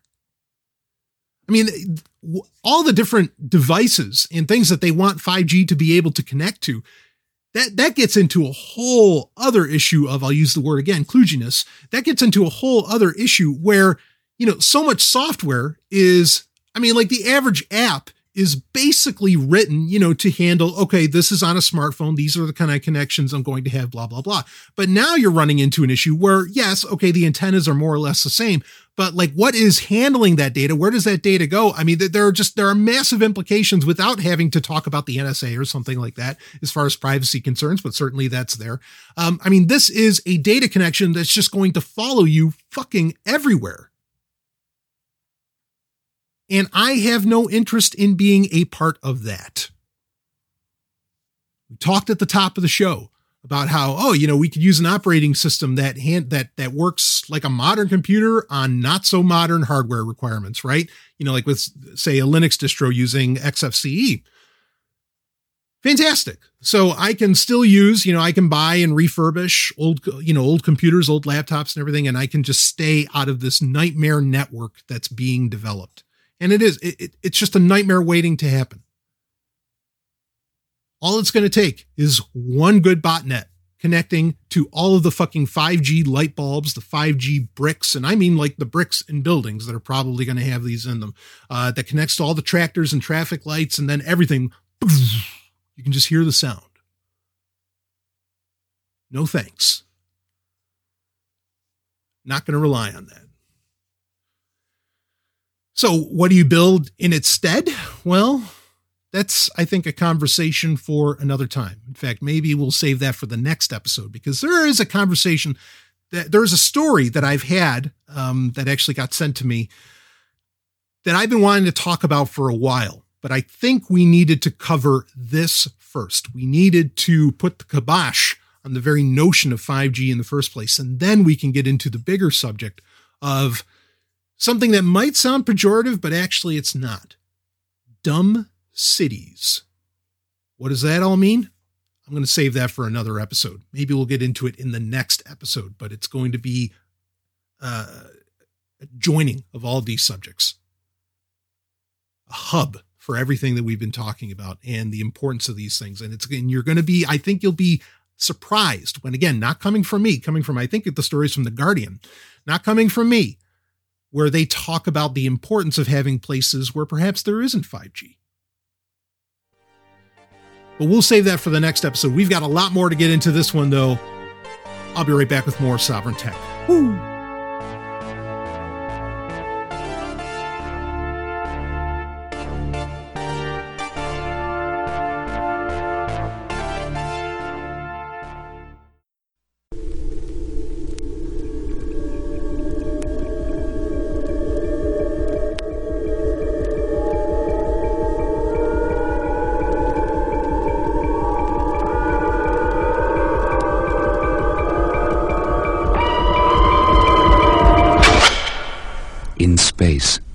One can hear you scream.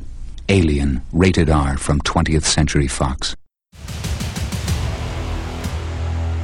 Issues of privacy, security, and social engineering.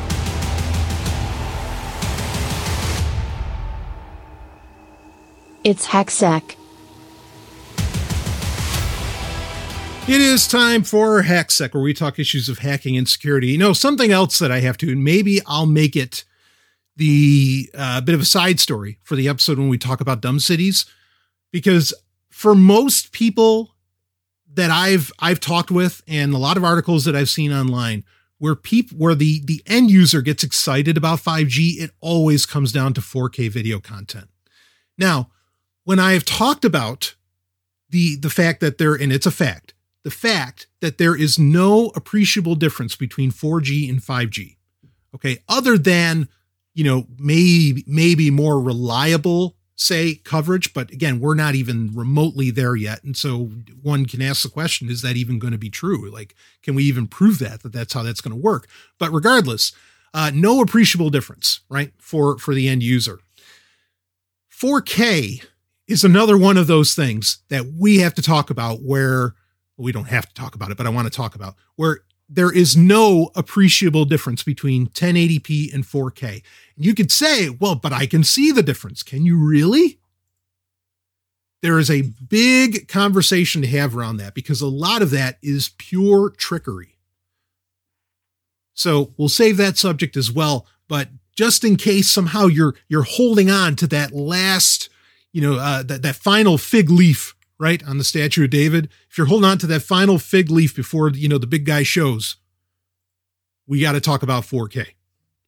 So we'll save that though. What I want to talk about here is actually a follow up. Uh, well, it's kind of a follow up to what I consider to be actually the single biggest story of the year of 2020. And I know what you're thinking. Well, he's got to be talking about COVID 19. No, I'm not uh, or oh, he's he's got to be talking about the protests and all this other. No, I'm not talking about those either. The single biggest story of 2020 that a lot of people seem to have already well forgotten, sadly, was the Twitter hack that occurred. Um, I covered this. We talked about some of you know what what uh, reality could be gleaned based upon what uh you know what Jack Dorsey, what Twitter had shared about the the the situation. Um, of course, last week we talked about how Twitter, for at least the spreading of truth and information, is effectively useless based upon what happened with the New York Post. Fuck Trump, but what happened with the New York Post, okay, uh, is one of those situations.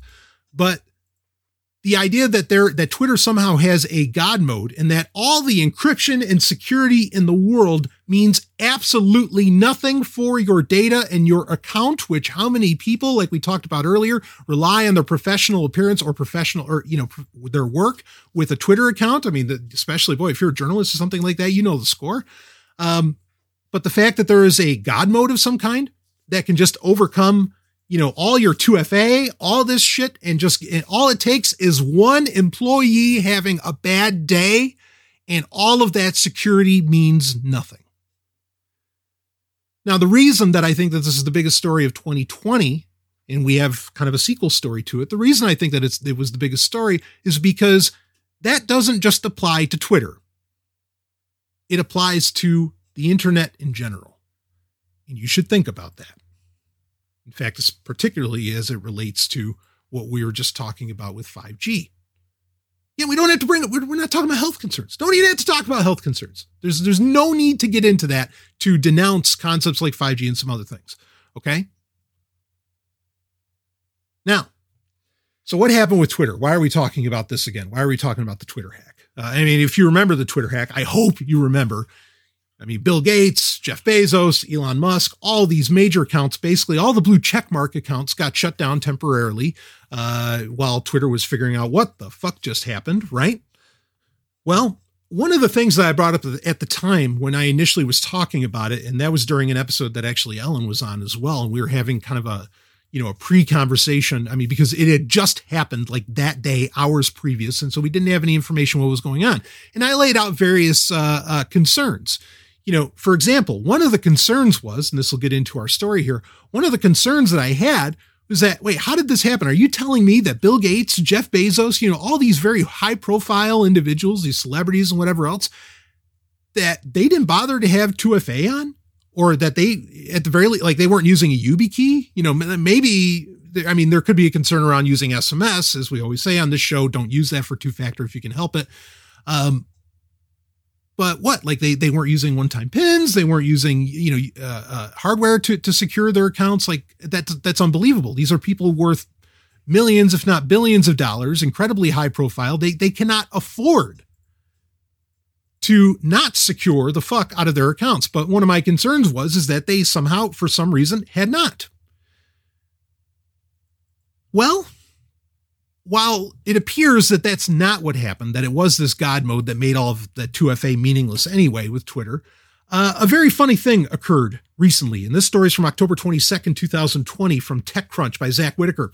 President Trump's Twitter accessed by security expert who guessed his password. You want to know what the password was? MAGA 2020 exclamation point. I mean, and none of that was capitalized, so I guess he lost points there you know, used a special character, you numbers. but you're not supposed to make it something that you can fucking guess, you moron. Uh, let's read a little bit here. a Dutch security researcher says he accessed President Trump's, uh, and that's at real Donald Trump, uh, Twitter account last week by guessing his password. And of course, we said what it was. Victor Gevers, a security researcher at the GDI Foundation, sounds like something out of Command and Conquer, but moving on, and chair of the Dutch Institute for Vulnerability Disclosure, which finds and reports security vulnerabilities, told, oh, is that what they do? Uh, told TechCrunch he guessed the president's account password and was successful on the fifth attempt. what was what was number one? Slap nuts and chief? that would have been my first guess dumbass, uh, I don't know, NYC something. Reading on. The account was not protected by two factor authentication, granting Gever, Gevers access to the president's account. After logging in, he emailed US CERT, a division of Homeland Security Cyber Unit Cybersecurity and Infrastructure Security Agency, to disclose the security lapse which TechCrunch has seen. Gevers said the president's Twitter password was changed shortly after. It's the second time. I know you're like, oh, this can't get any worse. Come on, Brian, that's enough. We, we, we there's no way it, it happened before. Oh, it's the second time Gevers has gained access to Trump's Twitter account. First time was in 2016 when Gevers and two others extracted and cracked Trump's password from the 2012 LinkedIn breach. The researchers uh, took his password, which was at the time, you're fired, his catchphrase from the television show The Apprentice and found it let them into his Twitter account. Gever reported the breach to local authorities in the Netherlands with suggestions on how Trump could improve his password security. Look, see, you, you know, you, you could you could kind of make the claim, right? Kinda, kinda, despite the fact that he's the president of the fucking United States. You could kind of make the claim, well, this never happened to him before. Maybe, you know, Chump, I mean, okay, he's the president, but that doesn't make him a technology expert. Yeah, that could be a problem considering what he legislates on, but hey, well, maybe he didn't even know that two factor authentication was a thing. Maybe the CIA dropped the ball, you know, or, or, Homeland Security dropped the ball, or the Secret Service dropped the ball on letting him know about that, or he just he didn't get the memo, he didn't listen because he was too busy grabbing. I mean, who knows? No, this happened to this dumb shit before. No two factor authentication the last time.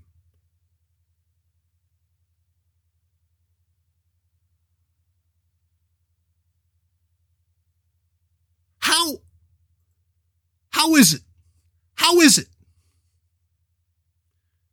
You've, you, you, you've got to explain this to me. And I don't care who does. You know, you know the email address. You know how to find me. You got the NSA. How is it that the White House consistently argues and says to us, the plebes, that you know everything that they legislate everything they do all that data collection that they engage in that edward snowden warned us about all this different shit blah blah blah they are there to protect us they are concerned about our security they are concerned about security they know better than we do and the fucking commander in chief doesn't have 2FA on on his Twitter account? The most basic level of security you could fucking have. I mean, apparently somebody kind of told him how to do a little bit of a better password than you're fired from four years ago. Why? Why? Why should I trust any of you with my security when you can't even lock down your own fucking Twitter account?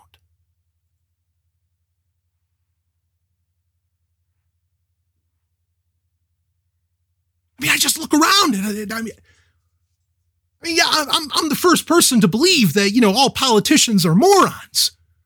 But I keep getting told, yeah, they're stupid, but Brian, they have smart people working for them. That's why they have a cabinet and all this. And oh, they understand how to do these things. And nobody bothered to say, you know, hey, orange ass hat, you should really have a one time pin on that fucker. No one bothered? Maybe he's got it on there now. I don't know. Third time's a charm? Third time? I keep getting told that, well, you can't get security wrong the first time. Otherwise, there's no point to the security. Well, I guess the White House does not agree with that. You trust these people? I mean, I, am I, I'm fairly certain Biden doesn't have 2FA on his account either. But I don't know anybody, how anyone security minded could vote for somebody. And, and, you think this isn't that big of a deal. No, look at what happened. Hundreds of thousands of dollars exchange hands. People got scammed and blah, blah, blah with the last part of the Twitter hack. People get hurt when this happened. It matters. There's a reason that we, that security researchers, cybersecurity experts implement things like two-factor authentication options. There's a reason that YubiKeys exist, you understand, because your life, your livelihood can be on the line. I would not vote for somebody who does not understand these things. I wouldn't vote, of course, in the first place because I know these people are idiots and they have no business telling me how I should live my life, especially considering they can't even lock down their own Twitter account, which takes a matter of minutes.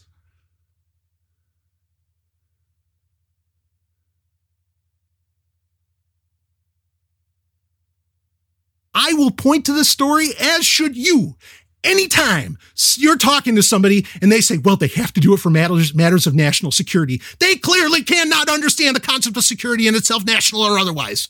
They can't secure themselves. For fuck's sake, does this guy even dress himself? Does he need somebody to make sure his pants get zipped back up every morning? Because that's about as easy as it is to set up 2FA, even if it's just SMS.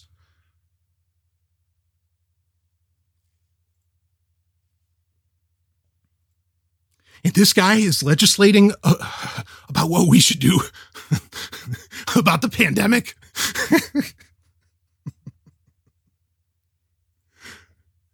Folks, this stuff isn't hard. It's not like you have to be a cybersecurity expert, expert anymore, you know, to, to do, uh, uh, uh, uh, you know, proper security on an account. You don't have to be. Okay. In fact, fuck, you would think when you're the leader of the free world, you'd have people that would do it for you.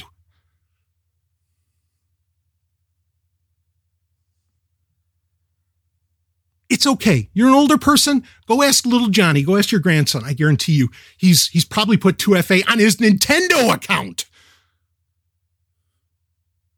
And I'm sure he can help you get it on your Twitter account if you don't have it already.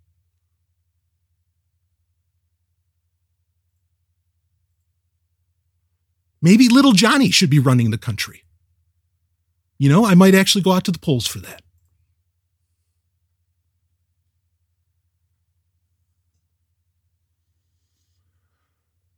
I could just keep screaming and hollering into the microphone, you know, for the next, I don't know, how much longer do we have here? For the next 15 minutes or so. But why? I mean, does the two factor authentication ultimately matter if there's a God mode on Twitter? No. But like we've been saying this whole episode, do you still go through the, you, you know, do, do you still do your level best to make it hard on, you know, to make it difficult for an attacker to get access to your shit? Absolutely. I mean, this reminds me so much of like when Jeff Bezos.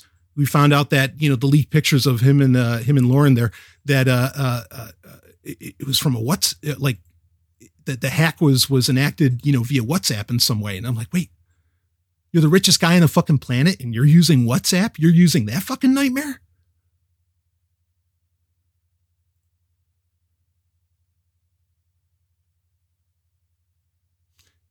There's a lot you can take away from this because it makes it so hard to believe. You know, you got so many people that are, oh, oh, they're, you know, like that these these people above us, you know, be it, you know, and, and I mean from a corporatist standpoint, you know, both in, in corporations and in governments, that they are, uh, you know, they're always scheming and planning behind the scenes and, you know, they're pulling the strings and blah, blah, blah.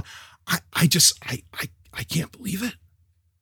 I can't believe, I mean, they may want to think that they're scheming, but I can't believe that they're successful when they can't even do something like this. This is 101, Internet 101 in the 21st century. And I'm supposed to believe that somehow these people are like, you know, I don't know, putting tracking devices and vaccines and doing all this other horse shit. Give me a break.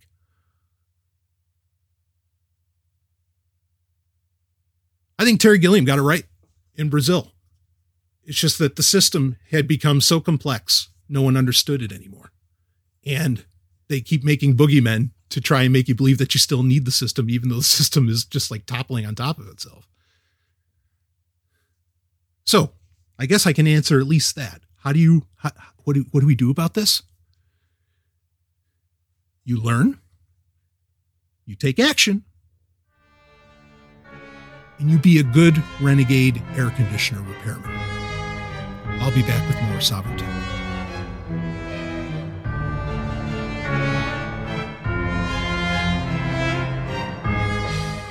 Hello, Sovereignty.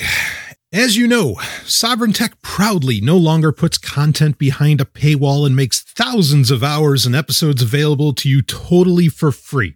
But if you feel that stirring in your cockles or that special feeling in your heart, I beseech you, nay, I implore you to help the show out by donating. Frequenting our sponsors is key, but donations from listeners like you has always made this show go round and round.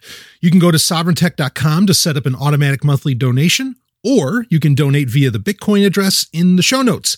And now you can even donate with the Cash app at cash.app and use the money tag Sovereign Tech. So many ways to help out the show, and I'm honored by all of it, allowing us to build and be the future. Now, let's get back to the show.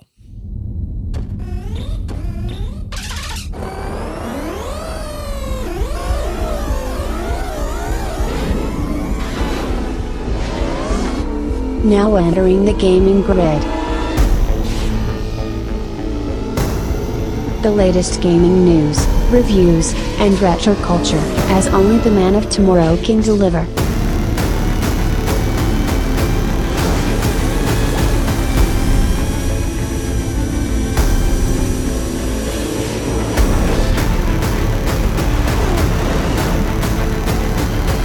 And here's your host, Brian Sovereign. Time for a little gaming grid because uh, we got to calm the fuck down. Look at the size of my pants, for Christ's sake. Sorry, that's a that's an old joke. Okay, so uh, we'll talk a little video games. I, I, wish it was all sunshine and rainbows here, um, but like life, it is not. And uh, well, actually, you know, some disappointing news that I learned. Um, Nightdive Studios, who actually they they do some really great work as far as you know bringing a lot of classic games to modern consoles and even to PC. Um, they were planning on releasing uh, the original Blade Runner game, which finally GOG did put out, and and Satan bless them for that. That's wonderful. Um, but they're going to do an enhanced edition of that, and I was really really excited uh, for this. Um, they have it's been indefinitely delayed, and apparently it is not has nothing to do with COVID nineteen. It is just that there are elements missing to make it happen um, from the code, which has been the challenge for GOG to even bring the original version to life again as well. Um, and it all has to, I mean, like all problems in gaming, they all stem from Electronic Arts, of course. uh, but when they when when EA, I think when they bought out Westwood, right? When they bought out Westwood and they moved everything from Westwood to EA's whatever main offices at the time, there was just a lot of stuff lost in the shuffle, and that included a lot of the original code for Blade Runner. That's my understanding of what happened. Regardless, Um, Nightdive says they are running into massive challenges, and so it is delayed until they can get over that. And the challenges are related to you know original aspects of the code that they've had to try and reverse engineer, uh, probably to bring it to you know to upscale it, and who knows do what else with it. Um, so that's really disappointing. That's not like the news I want to hear. And I was really hopeful that by, you know, end of year, would you say, you know, in December, that there would have been a nice little, uh, uh little calendar miracle and we'd end up having uh, Blade Runner Enhanced Edition. Not that it exactly matters because I can still, you know, rock it on, uh, on varying PCs, um, through GOG. But well, anyway, it's a little disappointing. So I did want to get in uh, a climax here, actually, to review um, the book that I had mentioned. I think it was last time Ellen was on. Uh, I talked about the immortality key. Uh, I'm not going to get into that here because that's something that I, I really want to dedicate actually a lot of the show to because there's a big, big conversation to have around it. Um, I mean, I will say just on the onset that it's very good, but then in many ways it's it's lacking. Um, and I think that there are some conclusions that little off base, but overall, I thought, it, I mean, it's definitely a worthy read for anybody. Um, but I will, we'll, we need to deep dive on that book here in the near future as well. Um, but I, the reason I'm not getting into that also is because at the top of the show, I said, Hey, we got to talk about the Quest 2. Um, and of course, we are talking about none other than the, none other than the Oculus Quest 2. Now, to understand, uh, I guess we'll we'll backtrack a little bit, and I'm I am going to leave you with something good at the end here, not to do with the Oculus Quest, but regardless, um, the original Oculus Quest when and that was being developed, and it was something I was very pro. I was like very very on board with that, uh, very supportive. Uh, John Carmack was still with Oculus, which was still, which also at the time was own, owned by Facebook, has been for most of its life cycle. But, uh, but John Carmack was still there at that time. Um, he was his goal, according to him, was that he saw he saw the Oculus Quest competition. He felt like PlayStation and Xbox were generations behind. He felt that the real competition that Oculus Quest has, which he considered the console of the future, he thought his real competition was the Nintendo Switch, which I thought was very, very interesting. Um, and I agreed with, with the sentiment.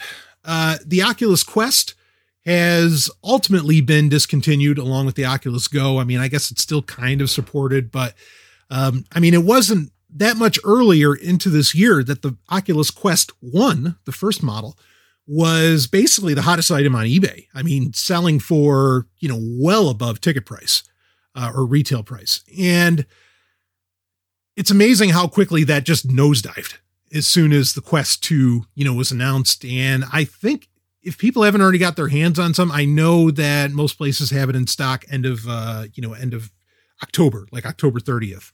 So this week is, it is something that should be available if you can get your hands on it. But the Oculus Quest 2, uh, to talk about it, I mean, it has, you know, tech specs we can compare it to the original. It is, I mean, probably the most important feature, if you want to call it a feature, is that it is $100 less than the original Quest. So it's 299 compared to 399 uh, for, you know, the opening models. That that's a winning proposition. Um, I think that when you get below $300, and this is something Nintendo has known for a very long time now, when you get below $300, you enter a category in gaming where you can be owned as a second system. So where basically you can be off to the side and of interest to people. And then maybe you can either continue to build your legacy or you could even start to dominate at that lower price point. So that's a magic number to in many ways to get to. Sub 200 is really magical as well, but the Oculus Go, I guess, just for most people, the experiences weren't that compelling when that was, you know, a sub $200 headset. Uh, resolution's up, you know, to 1832 by 1920 compared to 1440 by 1600. Um, it has a fast switch LED that's supposed to help out with, well, varying ways that you experience VR, you know, latency, things like this. Um, there is a refresh rate support coming for 90 hertz as compared to 72 hertz. I mean, RAM six gig over four. Uh, the battery life is basically the same, two to three hours. Uh, the weight, it actually weighs a lot less than the original Quest uh, by about 70 grams. That's you you know the difference when you're strapping one of these things on as far as that goes. But otherwise, in many ways, it's still the same old Oculus Quest, other than all of those, you know, I mean, the improved graphics, uh, you know, the higher resolution, which will certainly help, a better screen, you know, and and and so on. Um, there are problems here though. And actually, I mean, we could talk about an issue with the entire system. Um, part of the maybe the biggest problem is that now, and this is where, because again, I was supportive of the Oculus Go. Uh, this is where I I would have jumped off. Um, when I had the Oculus Go, you're like, well, but Brian, you said you don't have a Facebook account. Why? How are you on the Oculus Go? Well, guess what? At the time, you only had to have an Oculus account. You didn't have to have a Facebook account, and I would not attach um, my Facebook account to that. I did temporarily, and you could say, well, it's all the same thing, but you know, for reasons of testing, I did temporarily uh, link my Instagram account to my Oculus Go years ago. Um, but that was, you know, to test all of this out and everything, and and that was actually a, a, an interesting experience in its own way. Um, you can find my Oculus uh, Go review, which again I was very very positive about. Um, you know, in the past, or in, in I don't know, it was a couple whenever it first came out. I, I got my hands on it pretty early. Anyway, um, so with the Oculus Quest 2, you are now required to have a Facebook account. And in my opinion, that's an instant no buy.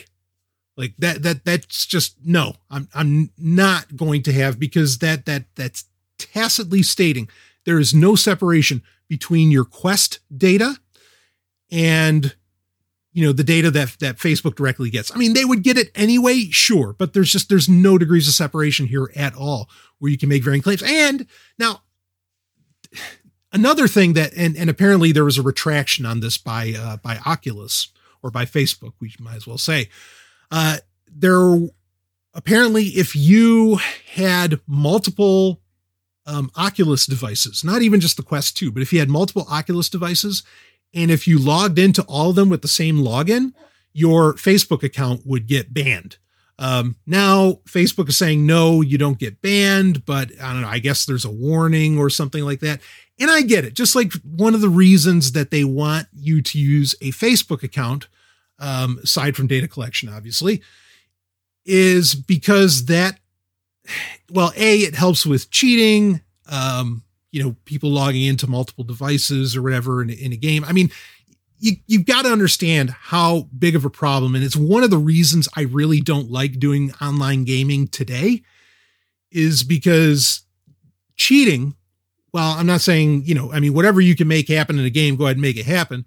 But the fact that so many people, you know, do whatever they do to allow for a game to do things that it's not intended and allow them to dominate in online multiplayer, I have no interest in being a part of that. I think that this that this reasoning for not allowing a Facebook account to log into multiple oculi, if we want to call them that, uh, is, probably has something to do with that. Um, there's also, I think, pretty clearly the incentive of much like Nintendo stated. Of course, they do it without dirty tricks. Much like Nintendo stated, where we want a Switch, not a Switch in Nintendo Switch in every home, but a Nintendo Switch in every pair of hands. Meaning that, like, you know, if, if you're in a household with, uh, you know, five people, all five people have their own Nintendo Switch. That's part of the reason they came out with the Switch Lite. And not that everybody is sharing one console. Like, that's what Nintendo wanted to get to. Um, and I think Oculus probably, or you know, Facebook really wants Oculus to go in the same direction uh, to allow for that dominance and to compete with if you know the people under who who worked with John Carmack, even though he's not with Oculus anymore. Uh, I'm sure they share the vision that they need to take on the Switch. Well, you're going to have to take on the Switch's numbers and the Switch's ability to, uh, or, or you know, the reality that it's they have multiple switches in one home that's coming true. Like, I mean, Nintendo's winning that, you know, that, that, that deal that they want. Uh, so they've got to, everybody, they, you know, for them to incentivize that every single person owns an Oculus, not that there's just one in the home. Sure, that's what they want. Now they do allow for multiple, uh, logins on one device, meaning that while they don't allow you to use one login for multiple devices, the opposite is they do allow for, meaning that you can have multiple family members log in to uh, use their own accounts to have, you know, multi account login on one Oculus Quest.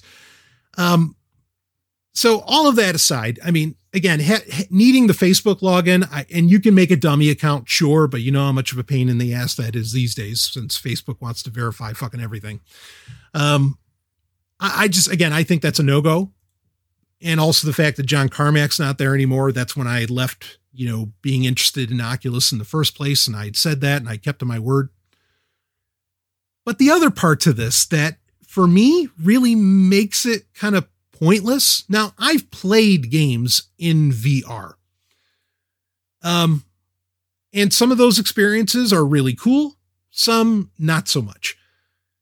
There's nothing really that there there isn't that great interactive um, experience yet that makes me feel like whatever I am experiencing in VR I have to experience in VR because it's just not good enough uh, on a two dimensional screen. I have not come across that yet. And I've seen some great things. I mean, you know, like having the giant screen, you know, like pretending you're in a movie theater and all, all that stuff's really, really cool. But there's nothing where it's where I've experienced where it's like, oh no, I want to be in VR for this. You know, I have to be in VR to experience this. That killer app, as it were, um, in my opinion, has yet to come to fruition. So there's that. And to add insult to injury, um, two other things that really stand against the Oculus Quest, or any of its series, two, one or two, or three or four that's coming down the line. Um, you know, one of the, the biggest reasons I wanted an original Oculus Quest was to play Vader Immortal, uh, the Star Wars game, which at the time was an exclusive. That is no longer exclusive. And they do have another Star Wars quote unquote exclusive coming, but it's probably just a matter of time before it comes out on PlayStation VR. So if you don't have any exclusive games whatsoever, I don't think you can actually dominate in the space. And so that's that's kind of a problem in and of itself. Um, and really, if you know, because the Switch is already teasing VR and AR experiences like Mario Kart Live and so on, you know, I, I'm more than willing as long as, you know, some of these games that are going to have like these really great stories or stories connected to a larger universe, a larger franchise. Um, if I can just wait for the Switch to have the VR experience, I'll just wait for the console I already own to have it. I can be that kind of patient. And I can also be that kind of patient because here's the other thing. Because none of these experiences in my opinion, really, I mean, you could say that the gameplay mechanic requires it, but then is it that compelling of a game, right? That's the debate. But any of these experiences that even if they were exclusive to the Oculus Quest, guess what? Vader Immortal, I don't have to play it. I can go on YouTube and I can watch somebody like, you know, somebody, uh, somebody else play it and not only just watch them and, and without commentary, by the way, because I want the story fuck. Uh, but I can, uh, you know, they'll, they'll, splice it and turn it into like a, a little Star Wars movie that goes about an hour and 40 or so. So even if I just want to get these great stories, you know, these interactive stories, I can get them on a 2D screen. And that's good enough for me. And I think actually for a lot of people, that would frankly be good enough. Um, because part of you know gaming is the social experience right? Not the online social experience but the meet space the real world social experience of swapping stories you know swapping adventures with your buddies and saying oh yeah oh i did this i beat it in this many seconds or blah blah blah you know however that works.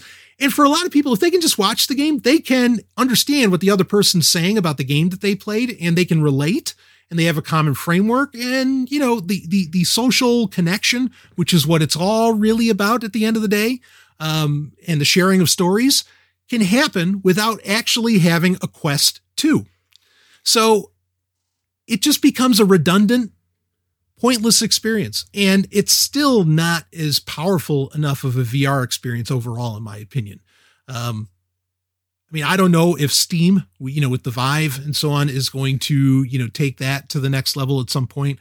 I don't know if Oculus with, you know, some future Rift model or something re- powered by, you know, with some real horsepower, uh, is going to do that.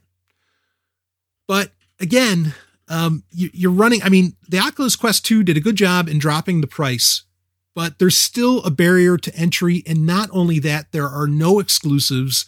And even then, a lot of it, none of it requires you to be there to really experience it. You can, it is just good enough, more than good enough, even to just watch, you know, a VR game on YouTube, frankly.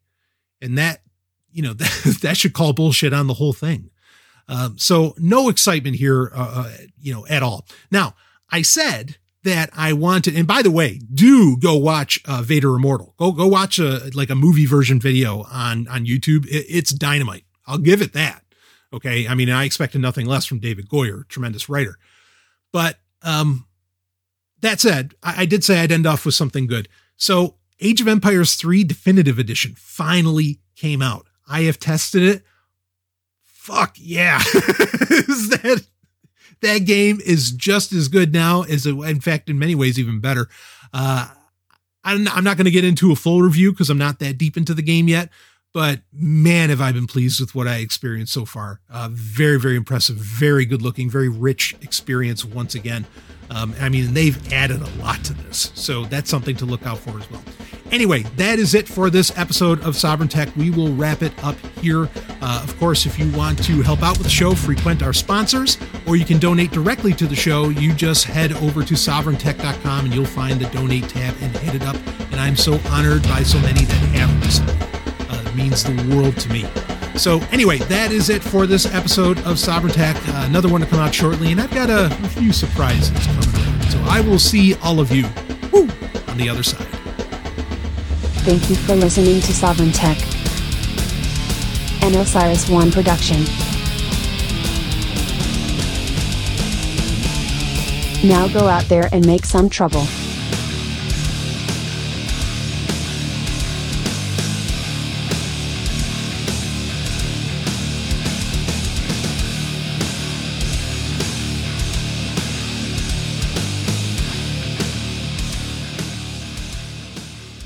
No zoonoids were harmed in the making of this podcast.